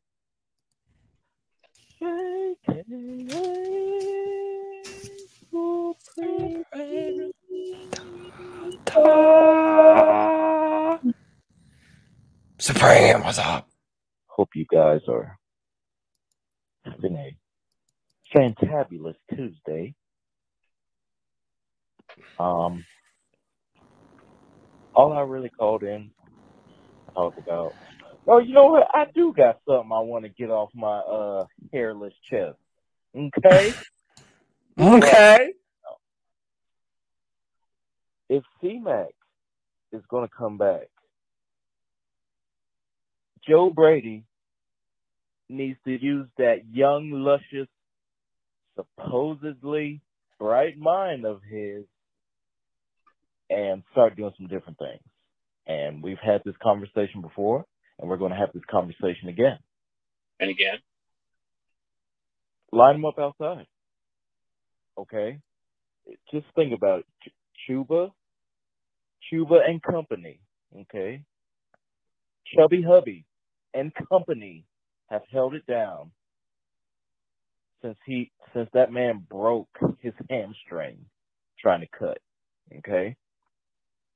So why not just let Chubby Hubby keep doing his thing, you know, back there with everybody else and line them up outside in the slot. Or hell, line them up out wide. You know, you're gonna double DJ, but you, you're gonna leave you're gonna leave Christian open. All right, okay, double Christian. You're gonna leave DJ open. You know, so just line that man up outside. Uh, His dad, his dad, uh, old Ed McCaffrey was a wide receiver. So I think that's where he should play. Not all the time, maybe, but some of the time. Okay. Also, I'm going to be at the game this Sunday. All right. I'm be in the uh, section five thirty something. Okay, on the home improvement side, the Lowe's home improvement side. Oh. That's a home improvement reference. Got a nice I got Tim you, Allen bro. reference there. I'm a '90s kid, bro. I got you. Try till I die. Panther Pride. Love listening to the Supreme Leader, man. Fantastic call. CK, you wanna go here first? What what, are your thoughts? Bro, man? yeah. I mean, I've been I've been super critical of uh, of Joe Brady, and I think he's 100 percent right. If you get back CMC, you've got to be more intentional with creating uh, some basically doing play call, making plays that are going to keep defenses on their toes.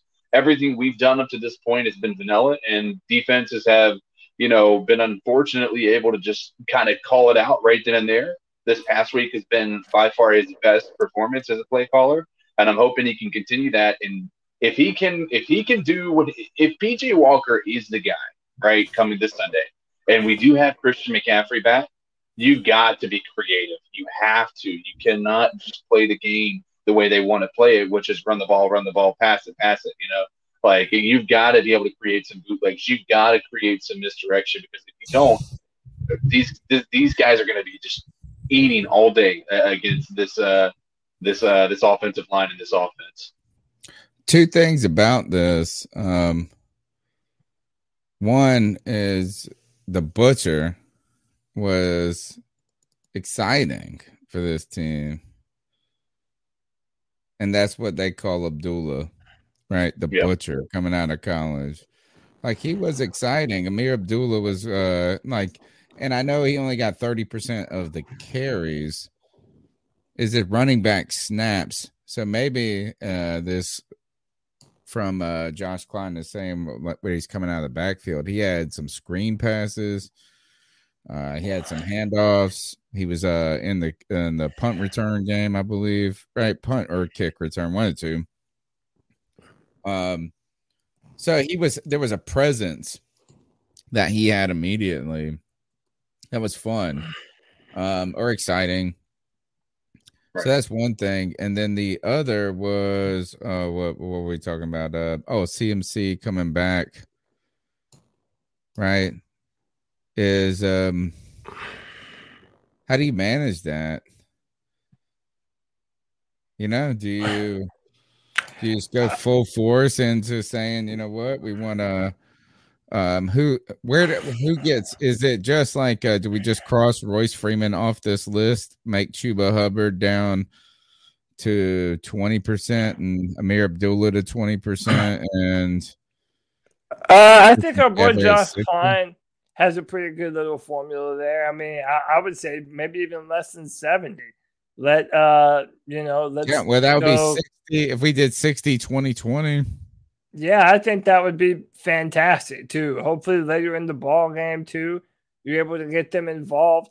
Uh, and listen, people get mad at me every time I say it, but I don't care. I'm going to keep on saying it. If if Christian McCaffrey is going to be such an important part of our offense, you have to limit the number of snaps. By the way, big bad Derrick Henry is out for the year uh, also. So it's not well like uh, first time in his career first time in his But career Tony, what did we say? You're not injury and prone on a record ass pace And I'm not saying that he's injury prone. I'm saying, dude, any any uh, when you have your offense run through a running back, you cannot be surprised when they get hurt and now all of a sudden your offense is completely different without them. argument. I want I Christian McCaffrey argument. To be available later on this year, and we have to use him in the proper scenarios. And this isn't one to take the ball out of our best player's hand. This is wanting to be smart in how we use our best football player who's been dealing with a ton of injuries. I absolutely hate this argument I know you do, but I, it's because we're not man. gonna say Davante Adam. Like, who is the most? I mean, There's a difference. There is a tremendous difference. Running back and receiver is not the same kind of punishment. The It's not the receiver, same kind of job. the receiver when they're isn't getting the handoff. right. Yeah, it doesn't They're matter. taking You're- blitz. They're blitz pick. They're picking Yeah, up but blitzes. They're like blocking. barely- It's not as. It's not like uh, like the other guys. Tony, are running back playing is too. far more extensive on the body than playing wide receiver. That's I'm not like, saying it's not extensive. I'm not saying that, but what you're saying is this: is that you can run an offense through a receiver, but you can't run it through a running back. Mm, no. I mean, you can run a passing attack through a receiver who Like gets is open a lot, but is Davante Adams. Uh, uh, uh, who's the best receiver? Pick the number one, like the most pristine receiver, like the most influential one in the league. I mean, whoever it is, I wouldn't. I wouldn't say you run the offense through them. you don't go. You know what is that they're so important to our offense that we probably should limit their exposure. Or you use them too much and get them hurt. Then what are you with? You That's what. I'm saying. Is you don't know. I've never heard that argument for a wide receiver. Is that we- we've we're exposed? You know what? Maybe we shouldn't run them so much on plays. We're not going to pass it. I ain't never heard that. Because it's not the same argument. It's, It's not the similar, same though. argument. It's not but the it's same, not, but there is the a same. there is some similarity to it. You have to limit his snaps, Tony, for his health. You have to. You or hear maybe me say use that. them in a more diverse way. And what you- about I, I feel like you hear Like, me what say if you that, what if he was a receiver? What if I'm he was a receiver, don't a play running back? No, no, no. I think you're saying that I am saying that. Yeah, Oh my I, I feel like I am Oh, arguing no. with my wife. Yeah, I'm not your wife. I'm, t- I'm trying to make sense of don't football worry. for you. If you were my wife, you would not be safe right now. My body Oh, is no. nowhere. My body is nowhere near as nice. I'm sure. I don't know about that. no, it is totally not. Thank you, CK. Um, We're off the rails now, boy. no, Whatever, where dude, this is going, like it, I'm right. liking We're it. going- We'll keep going through with the calls. We'll keep going through with these calls. Got so many feelings. Hey guys, love the show. Cody Tony, I think you guys made me a little hard on Sam Darnold. And last week he played his ass off. I mean, he ran, he took hits, uh, and mind you, He he's got ran. a wide receiver corps that leads the, the league and drop passes. And an He did, man. They dropped everything last week. He'd be So hitting these mugs in the face last week. Players can catch the ball and make plays. I think he can be a game managing quarterback for the long term. Now, anyway, but there is one player I want to talk about who you haven't been talking about who's been balling lately. That kicker, that Zane Gonzalez. He's nailing field goals and his kickoffs are resulting touchbacks. I think this guy maybe is the solution for the long term. So, what are your feelings on that kicker who's been balling lately? Thanks, guys. Bye bye. Um, Zane Gonzalez. couple of Zane on. Gonzalez. It, go ahead. I was saying a couple of things on kickers. First and foremost, Zane Gonzalez has definitely come in. He has improved drastically. Um, you know, out, off of his first week.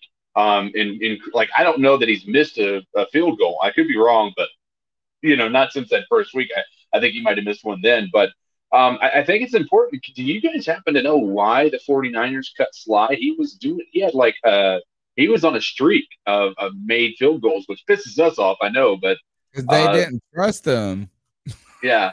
CK, Maybe. I honestly didn't even know that he was with the 49ers. I thought he was still with the Texans too. I did. Like for whatever reason, I still thought he was, but I saw him the other day playing for the 49ers. I thought I like, saw okay. him at Best Buy the other day.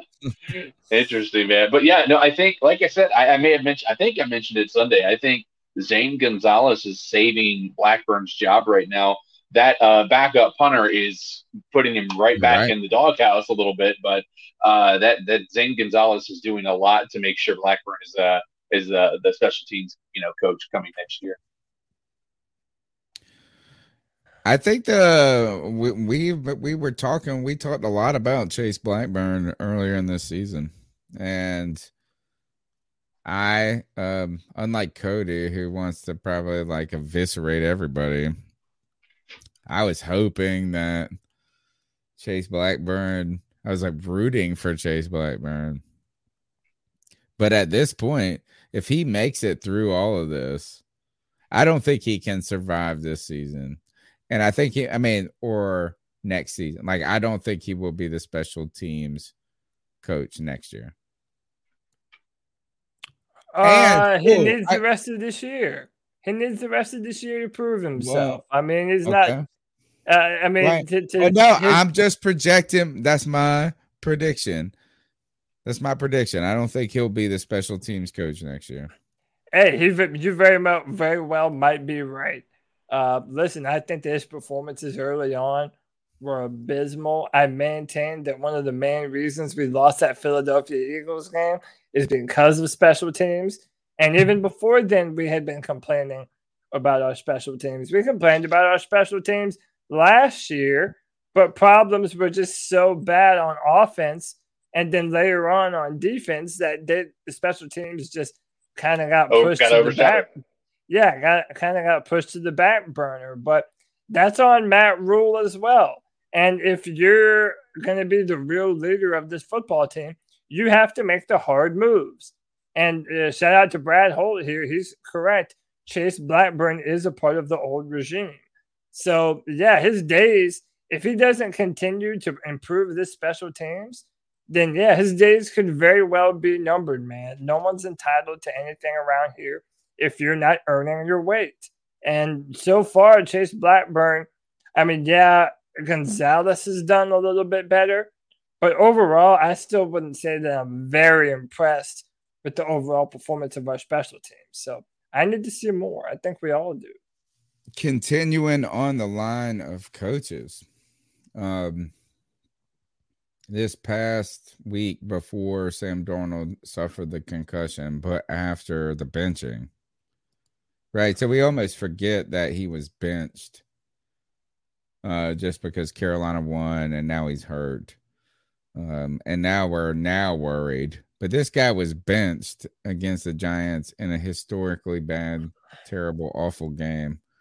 And then some of the stories that followed that week were about Matt Rhule kind of take intervene like taking more of an interest with Sam Darnold and like how he was approached. So you heard them, they watched the tape together. They uh watched the greatest, the GOAT, Tom Brady, how he navigated the pocket and his timing. And they concluded that his dropbacks were rushed or something to that effect. Um since we're talking about Chase Blackburn making it, why is it that every time there's a real problem with this team, right? It's like Matt Rhule has to be the fixer. Like he goes in there, he's like, "We got. I'm gonna. I'm gonna intervene on play calls. I'm gonna run. We're gonna make sure if I want to run the ball, we'll run the ball." Now Sam Darnold's been sucking for the last three games. All of a sudden, he's having these personal meetings with him. Where is this Sean Ryan guy? Where is the quarterback's coach? Why wasn't he diagnosing this drop back error by a half yard or whatever that Matt Rhule all of a sudden the wonder boy can sit down, the guy that can coach any position.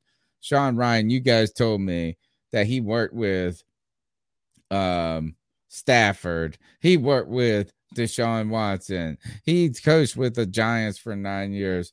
Maybe he ain't even a good coach. Maybe he just had good players. And who's the offensive line coach?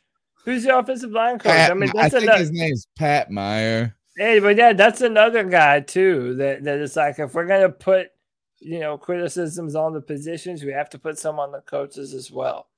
Um, Yeah, I, I, I don't know, man. Still, It's- Like, it's why is how does Matt Rhule? Like, so Matt Rhule's Well, because he's the head coach, man. Two hours, He's the head and all of a sudden we figured it out.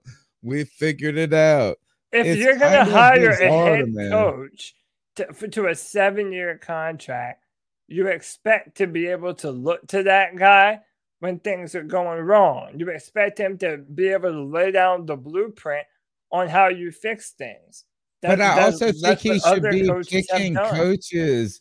I think he should be the he should be picking coaches that can do all of that. Like that's the uh, that's why I am not a head coach. That's why I'm not like I'm an assistant in my department. All this is because it turns out maybe I'm not great at delegating. But I mean, like here is that Matt Rhule can't like all of a sudden. What if we have a problem next week with um what did Matt Rhule go sit down with the punters? You know what I'm saying? Like all of a sudden, He did sit in an interview where, wherever they're struggling, he will spend individual time in different, you know, player meetings. If it's O line, D line, quarterback room, receivers, he did say that he does do Doesn't that. isn't that not a referendum though on the guys that you put into power to a certain degree? Like if like yeah, all right, so then now you're just proving to me that Matt Rhule's awesome, but you're also proving to me that Joe Brady sucks, Chase Blackburn sucks, and Pat Meyer and Sean Ryan.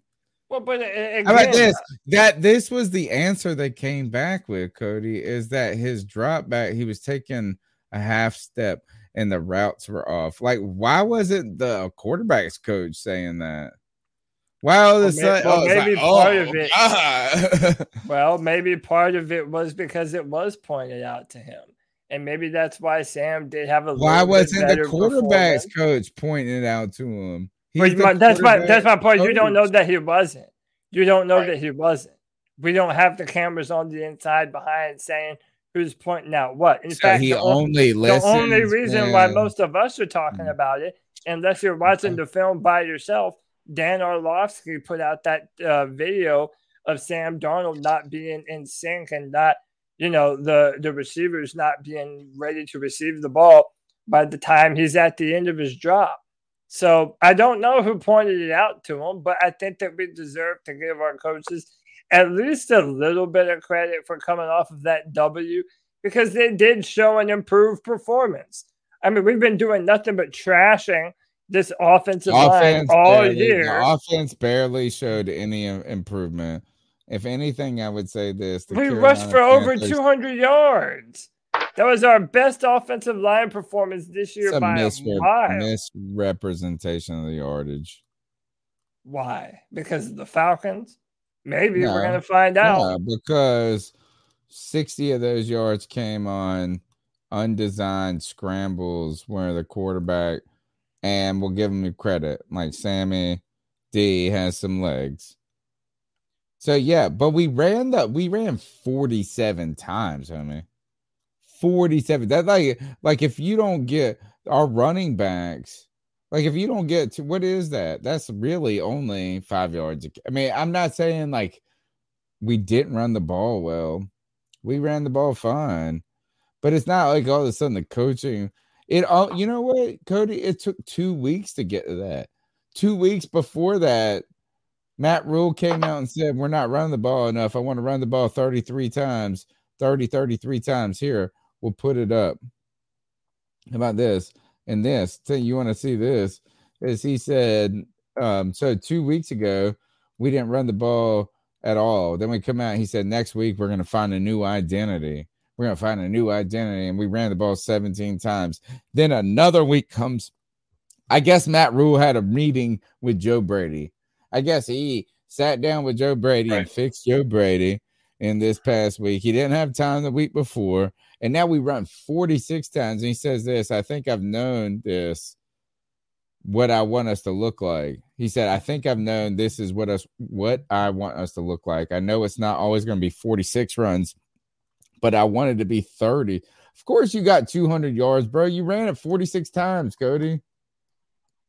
Like, what No, you're not always, you're not supposed to get? guaranteed to get 200 yards, even if you run. 50 Imagine if they got 110 yards and they ran it 47 times.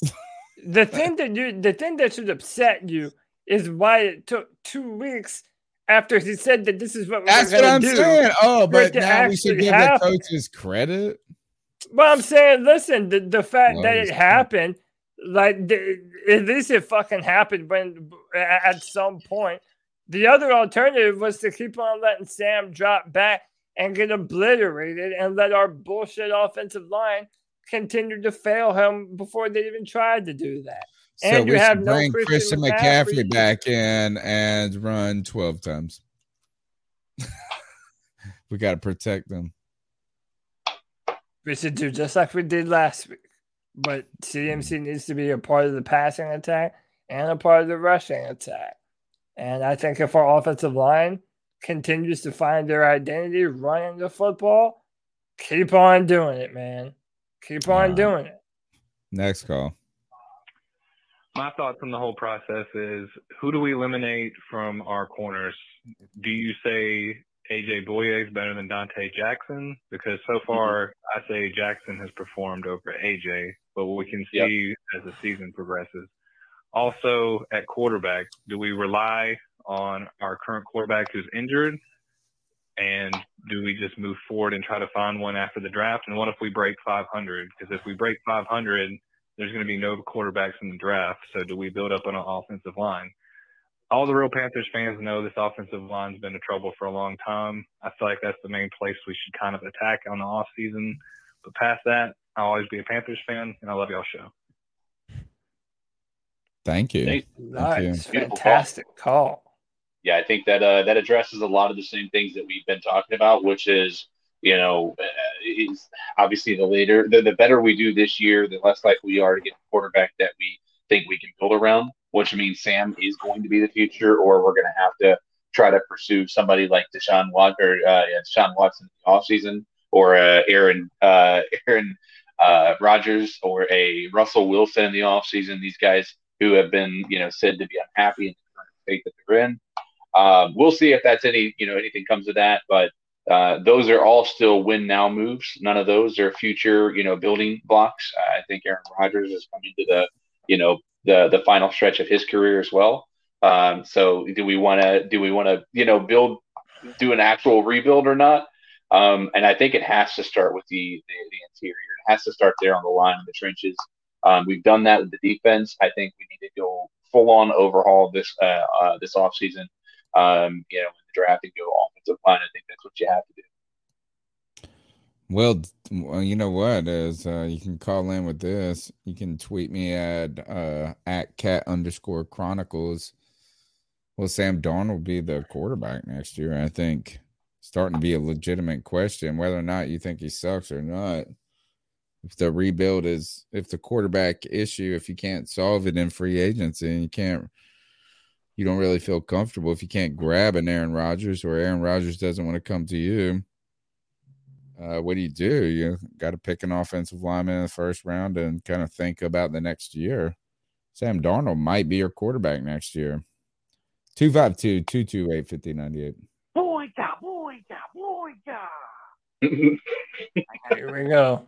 Impression since we're doing the uh since we're waving the old four four. Wait, uh some falcon in the back of the room wanted to know what that was. You know This what is it is, you Joey. son? Boinka, boinka, boinka. Uh you didn't play my uh call during the post game. Oh shit. Blame Tony. He has a million saved. I kind of figured we weren't going to do shit at the trade deadline because, well, we've already traded like a ton. And uh, the the one thing we really could have done is uh, send C.J. Henderson back to Jacksonville and have them give us our shit back because he sucks. He isn't doing shit. Well, he's not playing. actually not uh, playing. Yeah. Which is something that ask Still- about. Didn't play Yeah. When he played, he wasn't doing much. Even a few plays, but he was like, man, like the dude was good, but you could tell he's only. You could tell he only did Pop Warner because his fucking parents made him. But because he was he- like, seven super back to athletic. He was like, I just want to read books and be alone. And they're like, you have to play sports, motherfucker. I'm sick of hearing that he's gonna be back not this week but next week shit because we heard that two weeks ago. Um, We heard uh, that all last year. doing really well. So uh, bye bye CMC. I mean, if you don't stop Damn, ending yeah, up at a- CMC for getting hurt all the time, then I mean, damn, something's got to give there. Anyway, guys, wow, wow. It's CMC slander. I don't like it. And this isn't. And uh, you know what? I have come back to CMC Jesus on this. Oh God. I know you guys got to stop with it, man. It's not just a running back. I think he's a special player. Um, Who's hurt all the time? who's been hurt recently? Next call. A lot. We cannot A lot that recently. Jay He is a critical piece to our defensive secondary.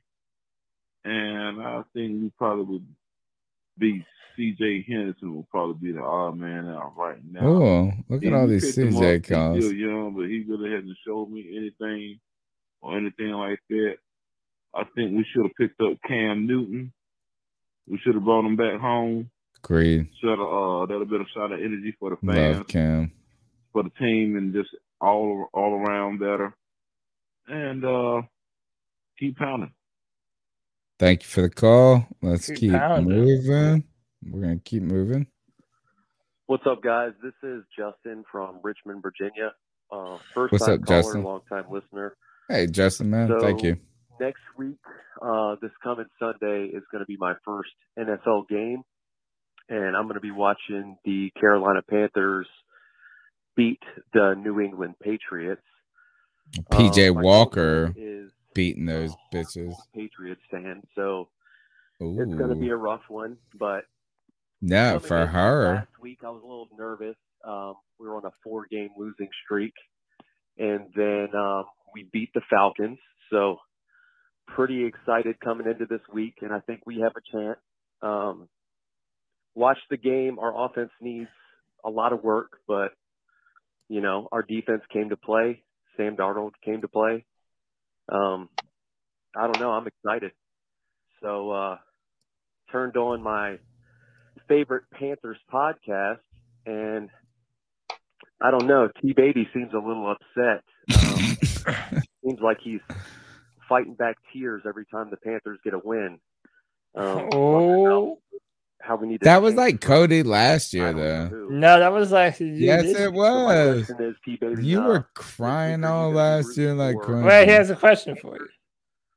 for the Patriots. Keep down. Panthers or Patriots? You need to rewind the last. You need to. You need to play the last ten seconds of that goal.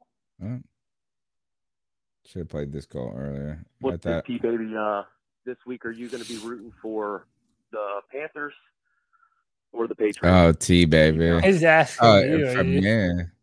Yeah. Oh, he's asking me. Yeah, are you rooting for the Panthers or the Patriots? I'm always rooting for the Panthers, bitches. They're coming at you, bro. They're Nah, telling you, man. This get is this not fair. back. Last year, bro. you were you were tank tank from beginning, homie. I was right too. Just like I'm And so right what now. are you? What? And now I'm Mister Crybaby. You're the curmudgeon. You're calling me a curmudgeon. You're the old curmudgeon. Tony Mm-hmm. Dunn, the old curmudgeon. That that we need to we, we need I to make a am shirt. angry. I am old, and we do need to make a shirt. These I damn old. kids talking about Christian McCaffrey. That's you, it. man. Get off of my Bank of America fake lawn. uh, next call. Damn kids and your pesky TikToks. What Tiki if takis. Somebody just called in and recorded air. Come on, guys. Come on, guys. Be better. Breathing into the microphone. Thank God he wasn't doing what Co- what they do on Cody's show. Ah, good afternoon, C3 Podcast. This is Tree 50. How is everybody? What up, doing? Tree Fifty? Tree Philly, what's Uh, up, bro? President today. And I just right before the game, figured he's going to lose because you know why not? Keep finding following the trend, but that defense is uh, it's some it's something, it's something good, definitely, absolutely. But uh, it seems Let's be careful, plan. man. It was So we already Atlanta. No Calvin defense. Ridley.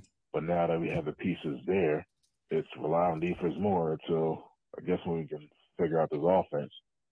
And speaking of that offense, Sam Darnold, man, you cannot play at Atlanta and run on them. They got PTSD when Cam used to do it. That's why he used to get hit hard. And uh, yeah, it looks like you, you couldn't hold up. But I hope you get better. That was a nasty couple hits, but that's all it is on the fucking Dirty Birds. But right now, I think it's a good opportunity. I like the way the conversation was going with just why not just bring back Cam? PJ is not it. His style has changed up drastically. He refuses to run it when the opportunity's there. I typed that earlier, but uh, he's been like that since the preseason. Like even when he threw with the, it's about to end. Minute, all right, never mind. Sorry. Yeah, when um, when he threw with the, Yeah, with so the- this call with felt the longer twos than it was. yeah, he, he his game wasn't better than Will Grier, but no, he's not here. But just the way that PJ plays, like he he doesn't run it when he when he was last year, and he's kind of just trying to I guess fit their style of mode for their QB. And it's just Matt Rhule, his his papa, so he's going to follow that There. with T. So Cam in here, uh, with, with this defense, and you give him a simple offense, Cam can do it. I mean, you heard how he talked about New England. That feels like calculus. You bring him back to Joe Brady shit. It's like, come on.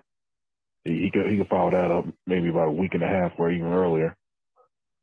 And shit. Could he have come back Can't this week? Darnold. Darnold's gonna be out for a while, so might as well bring back a, a uh, Christian? Yeah, No, allegedly. like technically, hold up. Start this shit. Let me start he over. is, but he don't want to get he don't want to get over caught up. I like you, man. He's worried about his time. Thank you, bro. um, and so uh, you know who is not worried about their time is Tony Dunn, who makes this podcast go on for like twenty seven hours a week. I do. I drag this joint out. I'll be like, oh, I want to make it. I want to have some points to talk about, and then all of a sudden I'll be like, hey guys, you want to argue about Demir Bird? Um, And we were just yes, talking about uh oh no cmc like so he went out on a three i almost said three year three week ir which is new. They didn't used to have that. Man maybe it's two years old. I missed first this year they'll be dropping everybody on three week ir which is cool. I think that they need to do stuff like this so you can make those uh roster exemptions a little bit easier but how many weeks has he been out? I thought he would he was sort of eligible to come back this week. Maybe I just can't count. That Is he- Um, I I don't know. Uh, So I, he I've heard that. out- uh, chat, could- tell us. You mean, Chat, you, like, you mean this week against the Pa- the Patriots, right? Or you mean right? He's not. He's Atlanta? not coming. No, no. he's no, eligible. just because- CMC is eligible to return this week. But he's not going. It sounds like he's. They said they said that he is uh, either coming back this week or next week, but they said they're not. They're going to wait to make a decision until Wednesday, um, or they're going to wait to see what he looks like on Wednesday. Do you think Yeah. he? uh I don't think he comes back. The tone and temperament that I've kind of just felt from the media, I've barely even been asking about him. So it almost makes it feel like it's going to be. Who do we play after the Patriots? Uh, after the Patriots, we play. I'm not entirely sure, but like I don't really Cardinals. feel confident. four o'clock game in the afternoon too. Tim said Tim Estes says he's eligible this week. Yeah. And Yeah, how about this? this week. Think about this. If he does not play this week, that's kind of fucked up. Right? I mean, like uh soft all right, so soft tissue is it's soft soft tissue injury, right? Off Like tissue a issue. Yeah, a strain, right? He had a hamstring strain, which we know lingers, and you don't want to try to overdo it and rush someone back. They let him sit out for two or three games, whatever it was in the beginning, right after it was. Remember, and then they tried to bring him back and practice halfway. They almost they sold it like he was gonna play. Oh, they did. They, then they said he had two days. Yeah, and then now it's three weeks later. Three full weeks off of IR, like you put him on the IR. People are like, oh, you should have put him on. What I'm saying is this: is that like if he could have almost played three and a half weeks ago, why is it that he can't play right now? And if one more week, now it now you guys are starting to pull me into the trepidation of the CMC troubled waters, troubled injury water conversation. You know, I mean, like, why isn't he ready? Like, I almost felt, it felt like the, the three week IR was trying to be very cautious and careful. Yeah, and I don't Like, know why. We, he's I don't know why. We, out the gate. I thought he was gonna run out the gate here. I don't know why we didn't do it sooner. Um, then But still, it doesn't even matter. It doesn't. You're- like, you're hate put him on an eight week IR at this point. And no, I am gonna hate it because then that means that he won't play this week, or you know what? Next week they'll be like, "Oh, guess he ain't. So Tony, ready." if he can't play, what does that say? Huh? What does that say? I don't Oh, know. He's kind of injury prone.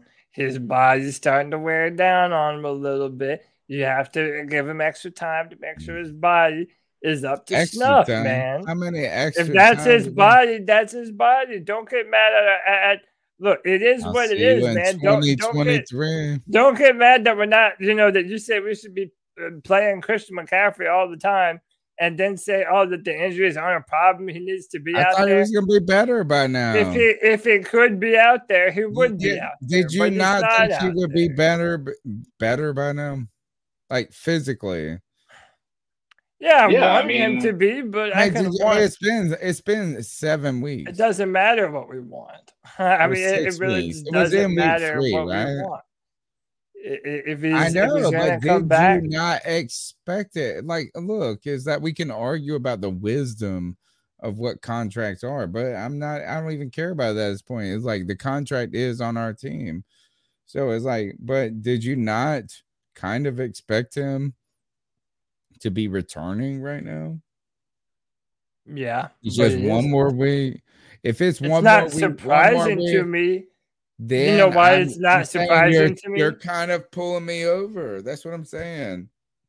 Like if yeah, he don't come back, if he don't come back next week, if we get to this Then what? podcast next Then week, what? then I'm like, hard. It's harder. It's harder and harder to um fight your to defend against you. That's what I'm telling saying. you, Tony. I always, I know these things. I Mhm. win. The, I win these. these Your hamstrings get fucked up. I got I it. have the Yeah. foresight, man. You gotta listen to me. Yeah, foreskin. Yeah, well, no, not since I was real little. You know, Oh, good. had had that had that done away with. We tried to have an abortion. It turns out Cody CK's internet was the sacrifice. Yeah. Um What? dude, uh I so don't know. I'm so confused. so I was at uh we were at this restaurant um and this girl comes in and this was a couple of days like I live in a college town and the restaurant is in a college area but it's very it was very convenient at the time and the food's pretty good. So we go in there and i mean but it's a young audience. And i got my two of my two of my three kids with me. But this girl comes in and she's wearing her halloween costume on like friday. It was like friday or saturday. I can't remember what night it was. Fri i think it was friday. Um and it is like a perfect belly like she looks pregnant as a jet, but it was like so perfect of a circle. You're like, I don't believe. I told my wife, ever my I was like, look at her ankles. Look at her ankles. You want to know if she's pregnant? Let's because I was thinking, man, it's obviously it's Halloween night, right? So um, we knew that she was probably dressing up as a pregnant girl, and we are making fun, we are making jokes, everybody's laughing. It looked good too, but then like her food came, and she took the belly out. Like she took it out, like she was like, "Screw this! Like I need to eat." Like I mean, like you know, she had bored it for a minute. She was, and I and I went up to her. I said, "Man, it's rude to have an abortion at your table." Oh my god, it's so rude and right in front of a Catholic person. Anyway, Damn, you vile, Tony Dunn. that You was need messed say- up. They You need you need to say five You know Hail Marys. Do you know what it was? It was a styrofoam, like um, like a that white styro, like white white styrofoam, like yeah, like packaging material. Yeah. perfect si- half circle. It's a good costume.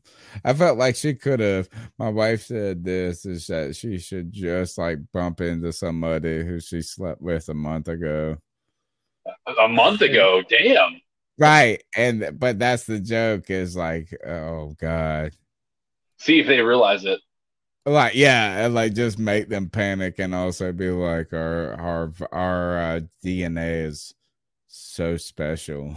so like just uh, watch this person go. No I had sex with an alien. oh god imagine if you just called up every and not every person hopefully you're not just spreading it out there anyway maybe you are maybe you are look uh tim says tony hitting on fake pregos with his wife around that's probably why my marriage is falling apart probably Yeah. why Have to quit hitting on pre- pregnant women. I know. Yeah. I know. You know what is uh I can't make them prego anymore, which is the most amazing thing ever. It's like a liberating feeling. And don't don't tell the bishop, which I'm gonna have to tell Jesus one day. Sorry. I'm a Catholic man. No, the calls are done. We have It's no more calls. I know you just got to deal with me. I'm gonna make you stay up for at least. an a Shit, half, you uh, better tell some better stories. What do you mean? I walked up to a girl and told her that it was rude to have abortions at the dinner table. How much of a better story Hey, can this you is get? America, dude. Let her have an abortion whenever she wants, Tony. Come on. JD54 said he called in. Hold on, let me refresh and hit me with the last four digits of your number because I think I played all of them. Um, let's talk about the trades across the league. How about the uh Real- how about the real quick. Broncos? I know Von Trade Miller. What Von about Miller that? and how about the freaking Rams, bro? Like they are like I'm telling you, they already had an incredible defense defense now and, and a defensive front. Dude, you realize what that defensive line looks like right now? Just look at the people on that defensive line. Aaron Donald, Von Miller, uh oh gosh, what's the other guy's name? I'm blanking. Um I forget his name, but they also have Jalen Ramsey on that team too. Jalen have the- Ramsey yeah, is on they have the, in the the, back best there in corner. cornerback. Yeah, dude, they the, Rams are all in, and I feel like every year they're always the team making moves. They traded for Stafford, they traded for Ramsey, now they traded for Von Miller. Like they don't care what their salary cap looks like in a few years. They don't care what their draft picks looks like in a few years. Right. They're trying to win a Super Bowl right now. And frankly, if you're in their position, I don't blame them, man. They're firing on all cylinders. They're getting better. They're clearly one of the best teams in the NFC. Uh, you know, maybe one day we'll get to that place. Hopefully, sometime soon, man. But I, I don't blame them for, Well, it starts with the it. quarterback. It does start with the quarterback. Um, you might want to ask why the Green Bay Packers haven't done that a little bit more. That kind of attitude.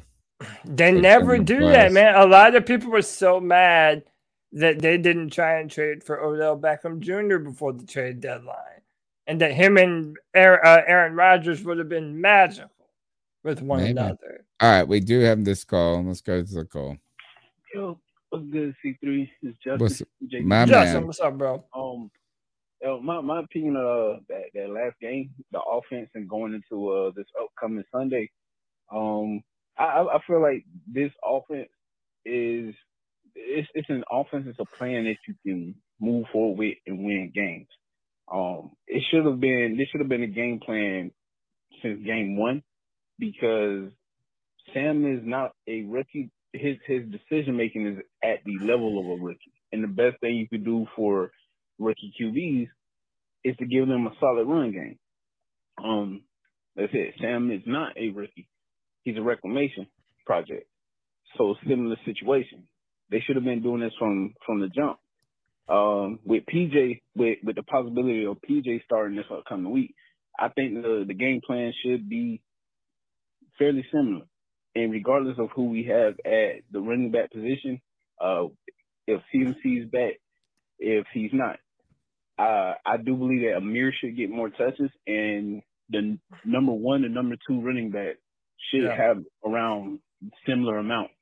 So like a 40, 40, 20 type split. Keep the guys fresh. Um, like I said, if CMC isn't back this Sunday, I think Ameer should be the starter and let Chuba be the number two and let Royce get uh, what's left of those carries. Um, but yeah, I, I, I, I'm, I'm, I like what I saw from the offense last week, and I'm looking at it from the perspective of okay, now they have an identity and they have something that they can build off of. Yeah. Um, uh, Sam comes back if he plays this week. Whenever he comes back, uh, I, I like Sam seemed confident in that that this past Sunday. That's that's the thing I like. Um, he I seemed won't say confident. confident, but he seems off of that. resilient. and we, we can actually properly assess who he is or what he is. Um, as it stands, we like everybody talking about we need a QB, we need a QB. No, we need to flesh We out need the rest lot. of the, the team offensively, build up the line, um, get depth, get guys uh, depth pieces and things of that nature. If we can build all that up, and Sam isn't the guy, then we'll be in a position to trade whatever the fuck we need to trade. Draft. You see how the Rams don't have draft picks. They're like, no, we going in now. Like we be in a better position, similar to them, but in a better position. So, yeah, that's my two cents. Uh, appreciate you guys uh, playing my call and everything. Appreciate the show. Um, Keep pounding, man. I listen. I echo the exact sentiments that that Justin just said. I feel like we found our identity. We're, we need to be a tough, physical, run first football team. Play some smash mouth football, and I think this is going to But open we're things up barely for that, uh, man. Yeah, but listen, but, but. Tony, we're not expecting us to be a, a, a finished product right now. You're only expecting to see incremental positive results, and I think so far 47 we, we, carries we saw lot, that, man. man. Yeah, but listen, when, when you lot. when when Lot. you can't pass protect, that's what you have to do, man. You have to you, You have to work with what you have. You're not gonna be able to. All right. Uh, you know, look, look, let's do it, man. They said they were gonna do it two weeks ago. It took them two weeks later. So yeah, like I'm not opposed to it. Let's see what Bill the fucking ball. Belichick has to. All right. Um, what do we got coming up this week? We we we still got to do the ISO picks.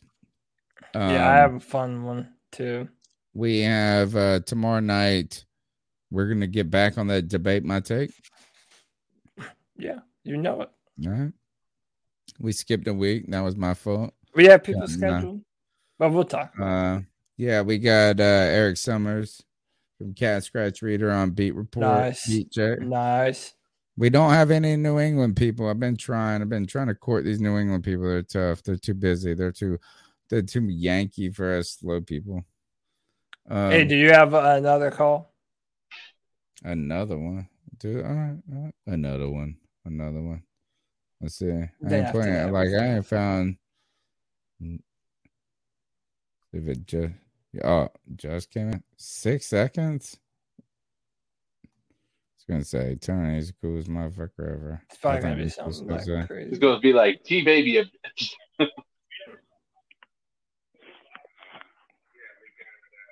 Nothing. or no call. That's it. That's All right. it. Didn't say nothing.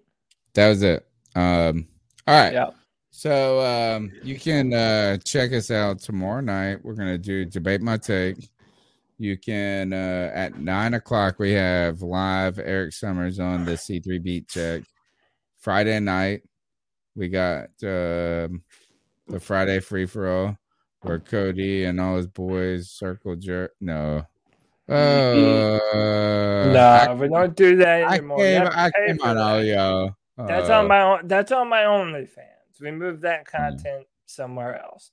But no, No, join the um, Friday free for fantastic, all. man. It's got a lot of like. There's a cult following in the Friday free for all. Dude, listen, if you're not coming and hanging out with the cool kids on the Friday free for all, what's your problem, dude? You don't want to be a Before you lame. go out to the bars, before you go out to the bars, like you can go, come in and hang out with the boys.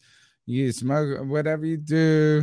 Get your pregame on. you hang out You're not cool unless you come and hang out on the Friday free for all with your boy every Friday at 7 p.m. That's your opportunity to come on this show and tell us what you think about these Carolina Panthers directly, man. We have a, as you said, a cult following of people that come on. We have a fantastic discussion every single Friday, and I'm inviting you to be a part of it. Yes, that's right. Whoever you are listening right now, the Friday free for all is for you. Come be a part of it every Friday at 7 p.m. All right. Um, CK, this past week, you guys dropped uh, an awesome version, uh, the Madden simulation. I told you, I tried to tell, I, I told you, I think I was right. Yeah, You I mean that and was uh one, one, one, uh, one Carolina was amazing. Yeah, he was uh he was definitely he, he was made for it for sure. He had the the the voice, he had the uh the knowledge that you need for somebody to do that. Um We're you know, try to get him back. yeah, I, we need to get know, him I- back. Let's go ahead and court him for like four weeks from now, just to not exhaust him. We need to save his voice. If he wants to do it every week, let's do it.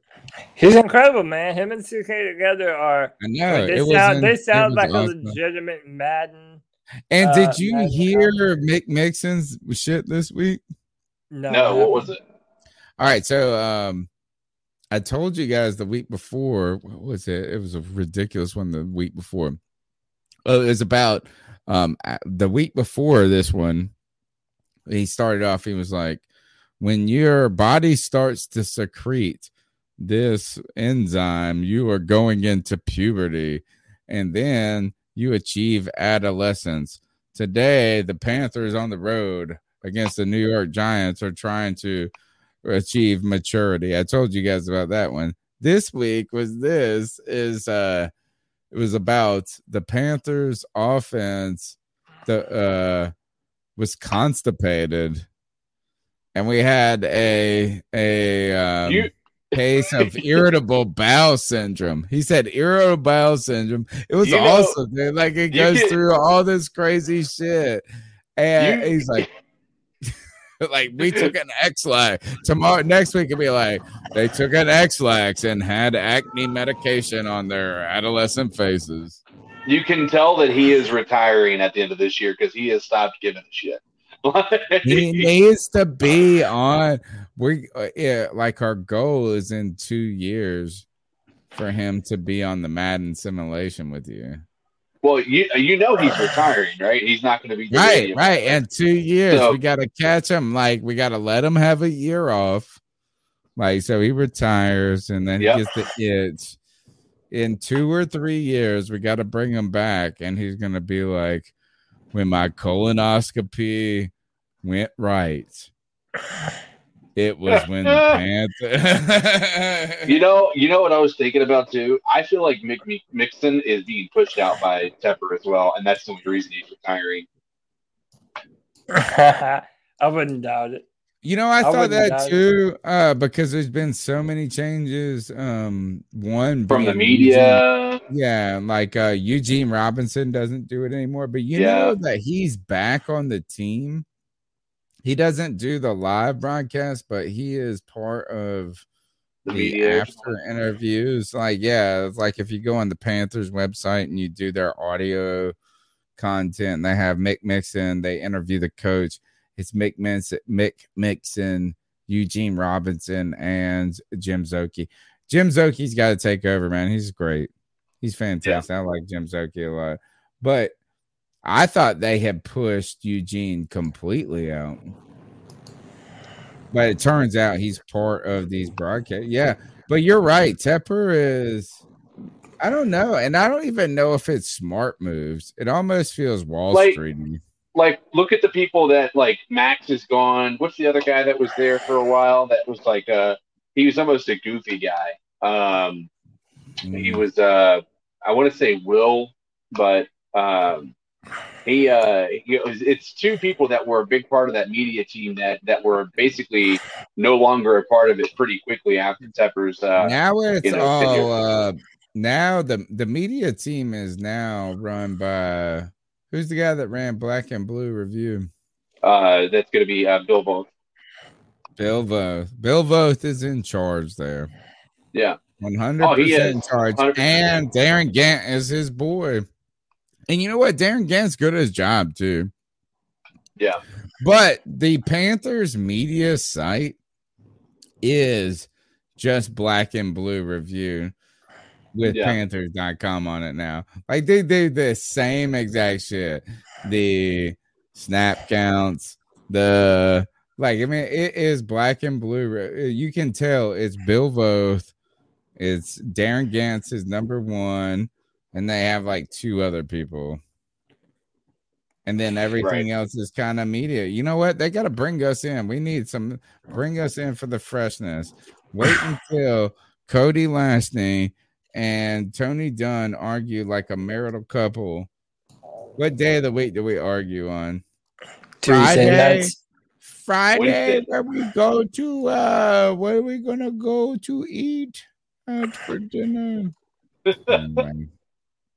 And then Um, I bring up a suggestion, and you're like, "No, anywhere but there." Let's just go And then to I'm like, "Oh, and then let's go to this place," and you're like, We're not going "Nah, go anywhere. Well, now we're just gonna stay at home and eat hungry man's. Um, all right. Um, Internet wife over here. can we ice some fools up? I don't know. Can we? Yeah. I mean, I got one, and it's not that great, but actually is the greatest. Um, so who wants to go first? I'll go first if you want me to. Go first. All right, my first one is this: is you if you haven't seen The Wire, folks. Like, I'm sorry, I've watched it. I had just started rewatching it again, and it might be the fifth time I've watched this show. The Wire. If you fuck with HB, if you fuck with TV and serial dramas and things that revolutionize TV, The Wire is the number one show in the history of the world. Like it really is. Like it's beats Breaking Bad's ass. The Wire set the tone for what the new era of TV would be. So if you have not seen it, I tell you to ice up. That's it. That's it. That's your only ice up. That's it. That's it. All right. CK, you have one? Um, I'll just give uh do an honor of uh of Greg, who was not able to be here tonight due to internet issues similar to mine. Um, he sent one in there. Are you able to pull that from the uh, group chat? Yeah. I'm just doing this for Greg.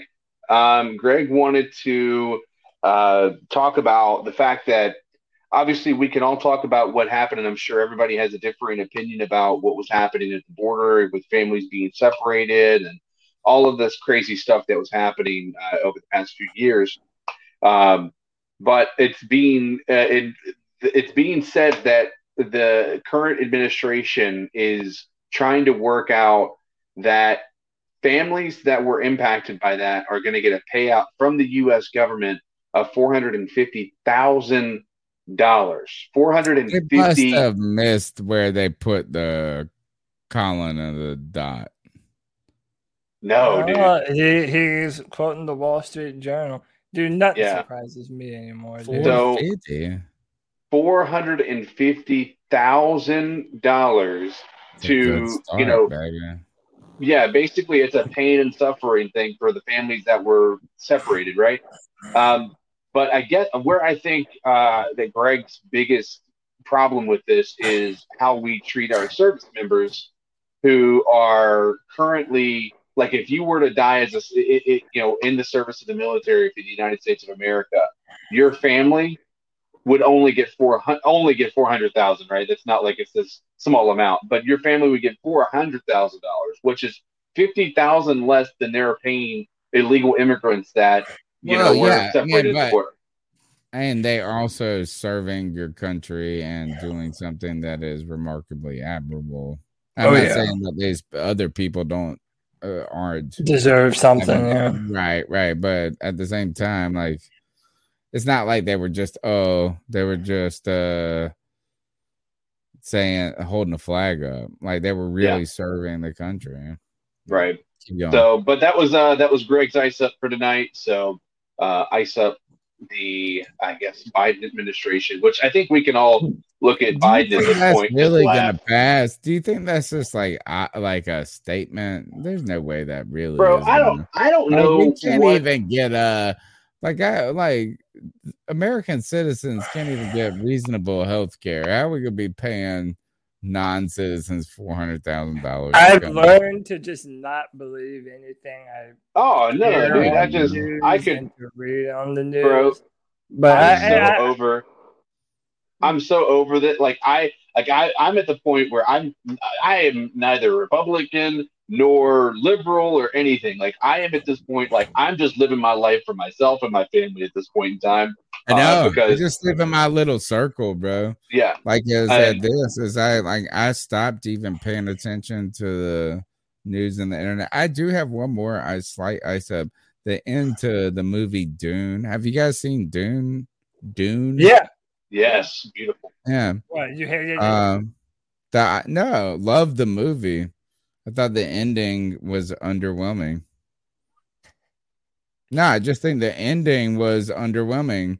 And that's how kind of ice that up is like, yeah, uh, yeah, you can tell us we're going to have six more movies that are going to be part of the Dune sequel or whatever, tr- six trilogy, whatever you would fucking call it.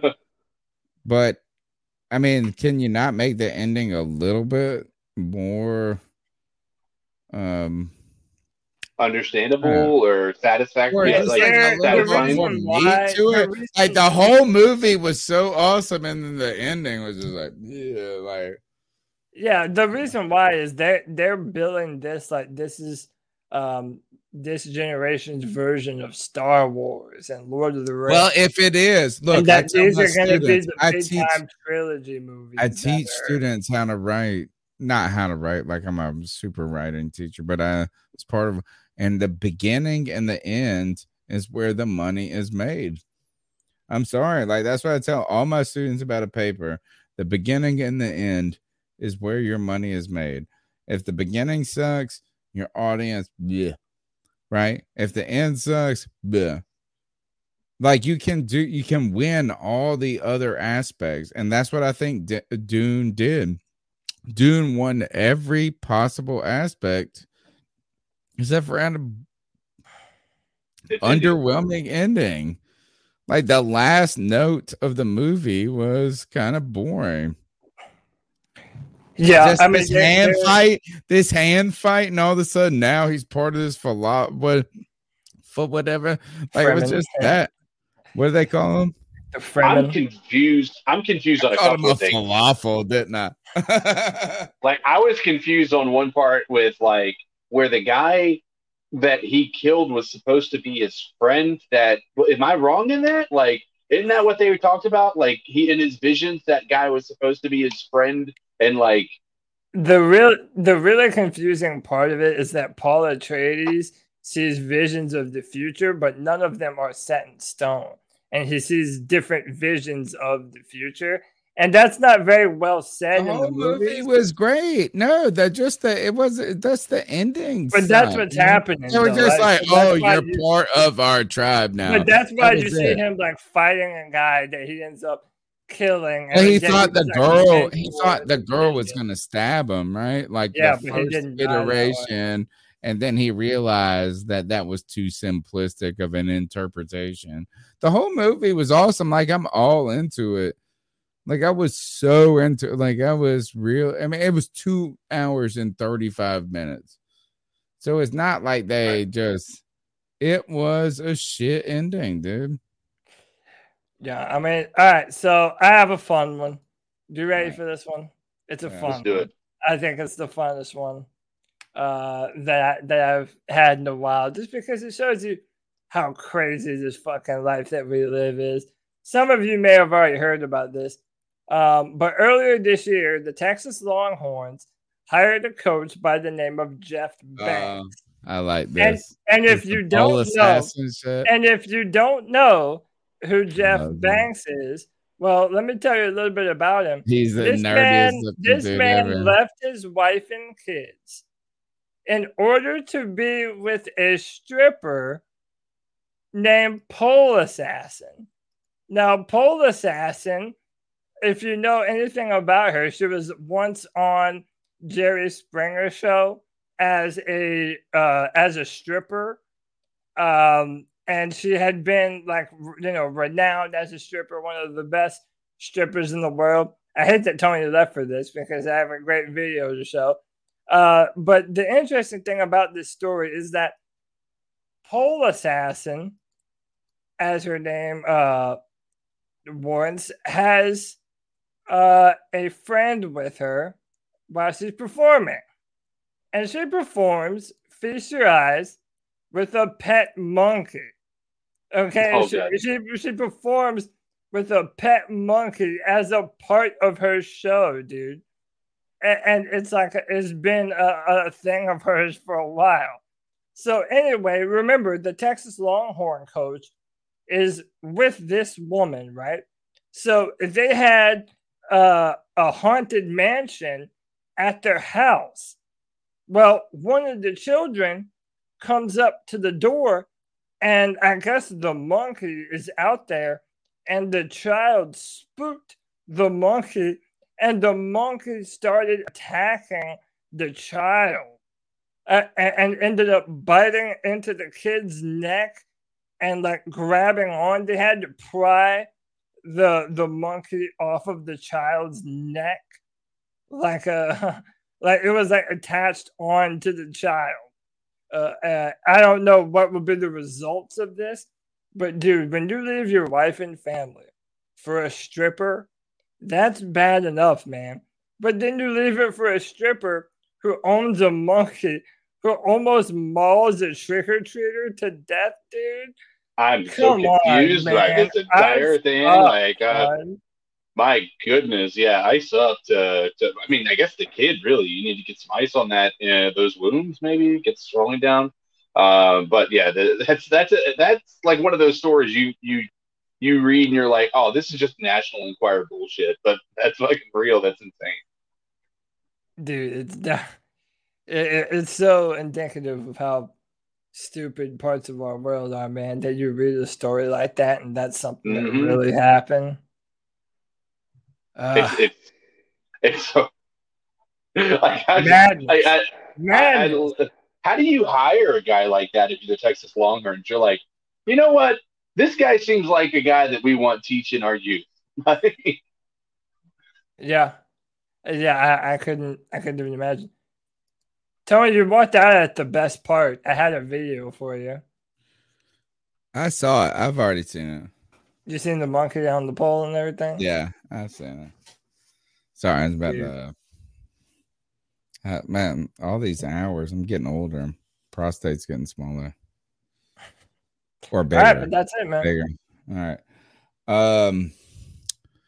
Game all right, picks. So the uh, Carolina Panthers are going to be playing the New England Patriots not too long from now. We're going to have a lot of content coming to you about that. Um, Cody and I are gonna have to debate some things.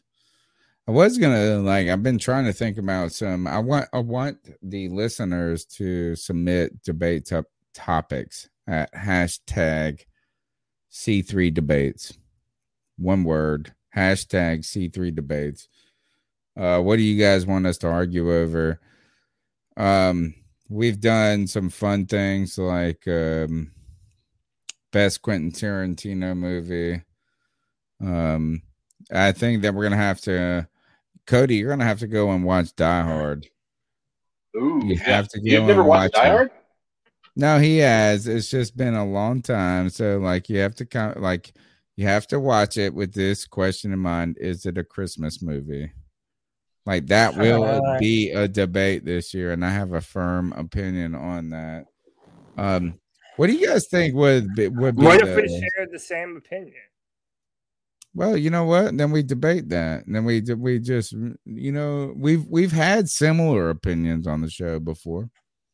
Um, what do you think? What's your scariest Halloween movie? I know it's a little late. We didn't do debate my take, but my my son, who doesn't, my son is the oldest of my kids, and he actually is like the least invested in his dad. Like he's like, oh, his dad, and that's fine.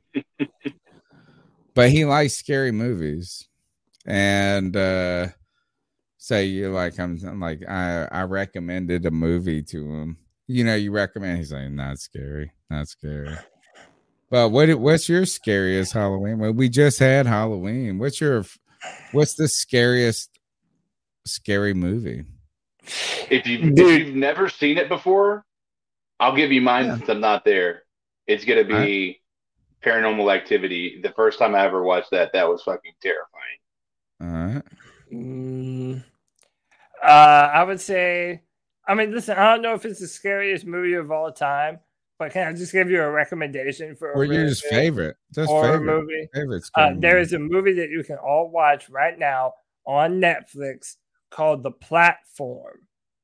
And dude, let me Oh, tell you, Oh, I've seen that where they gotta Dude. go up and down and the Yeah, food- dude, but look, Dude, it's it's fucking creepy. dude, It it's creepy creepy, even in the concept too. And like, I won't spoil anything. Like, you eat this cake, eat the cake, eat the cake. yeah, and you have to hurry, and then you you can't save any food in your pocket, and then you don't know what level you're gonna. Look, it's and on. It's, pee on the guy. It's it's it's yeah, you can spit on the food, dude. Listen, It's if, intense. if, you're in, it's not like a traditional horror movie, in, in that it has like a ton of blood and guts and gore, or even jump scares.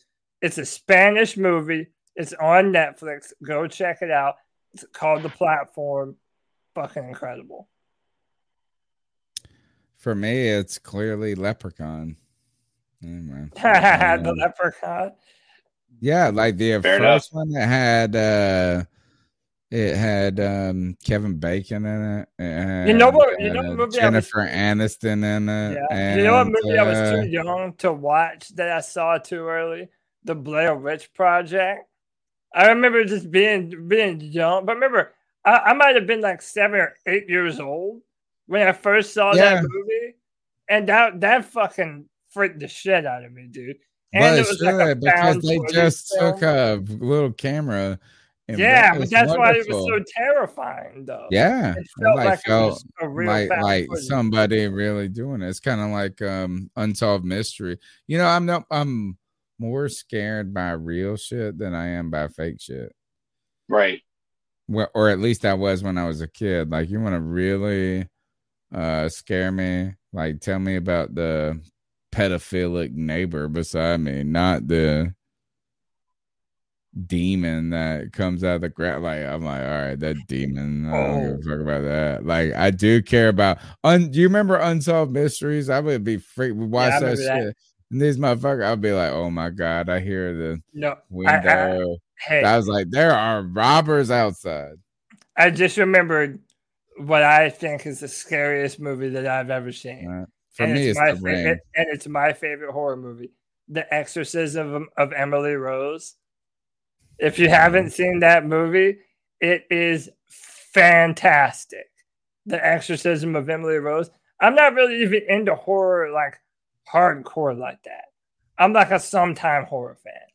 Yeah, Yeah. Horror, but like, Yeah, uh, the it's like I don't Emily love Rose, it. I don't hate That's it though. really you know good what? I enjoy it every time. Like, when- like you ever seen a scary mo- movie and not love? All right, here I'll tell you the best I've seen a scary bunch movie experience.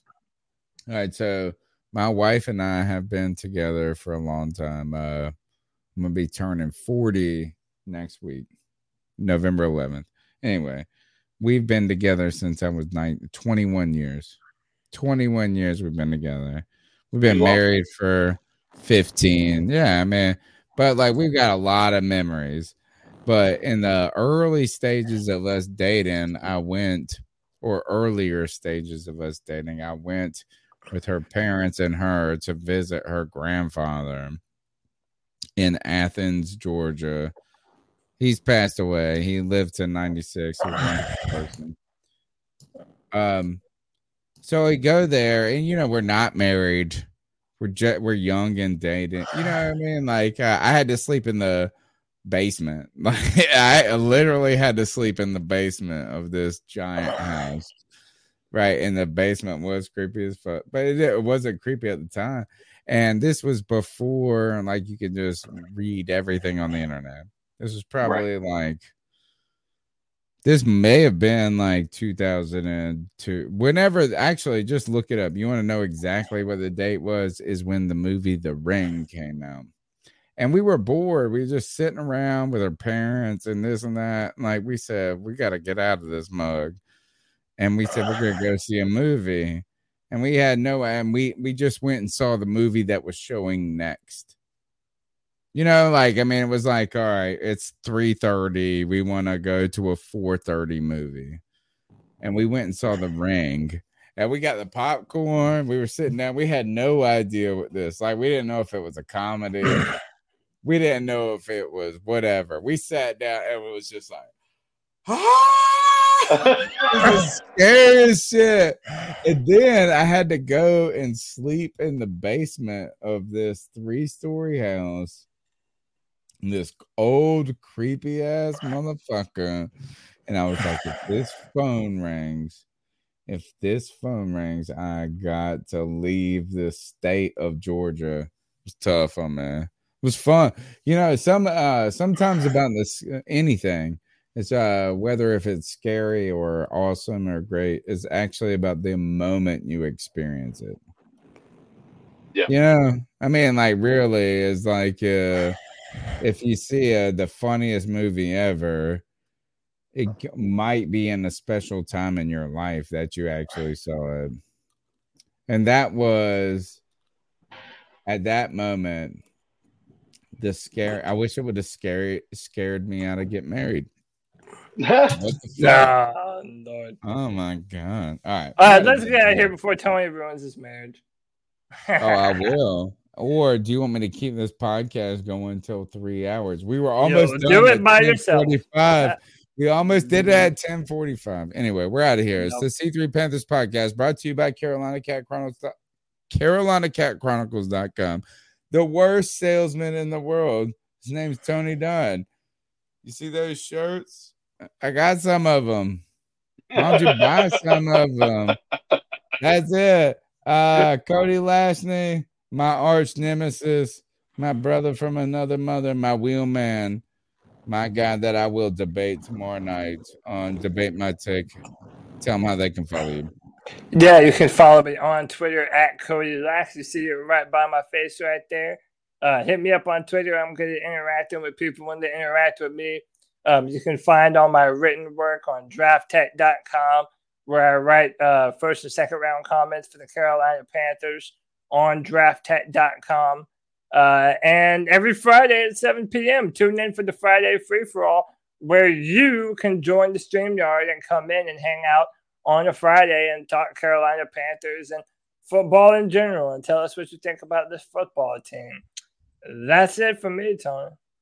CK, uh, most diligent man with the phone in hand, uh, bestest voice in the internets.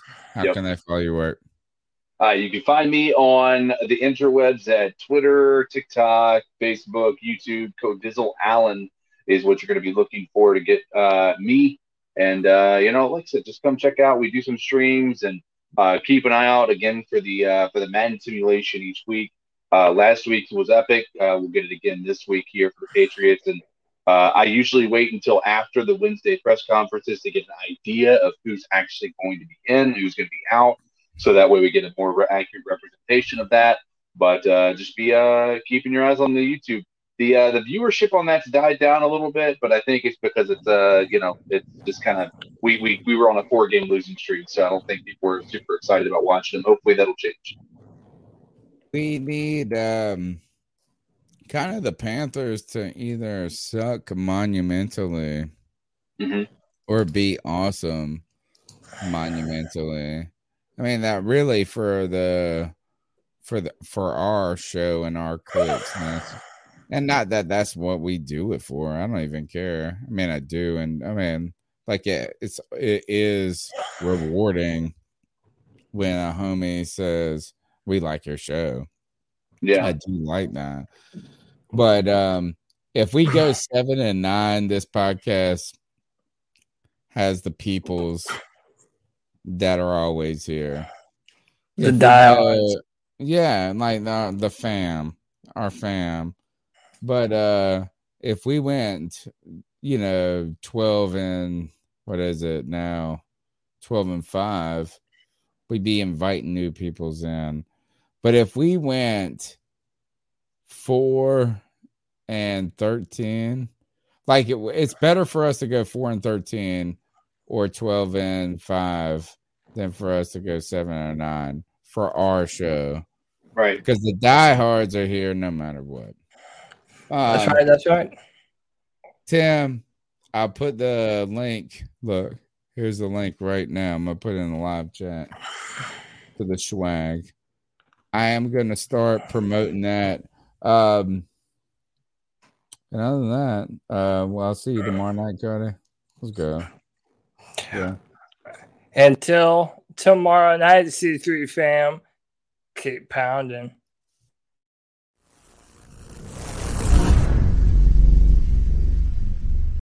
Without the ones like you, who work tirelessly to keep things running, everything would suddenly stop.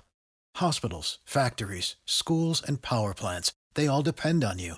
No matter the weather, emergency, or time of day, you're the ones who get it done. At Grainger, we're here for you with professional grade industrial supplies. Count on real time product availability and fast delivery. Call clickgrainger.com or just stop by. Grainger for the ones who get it done.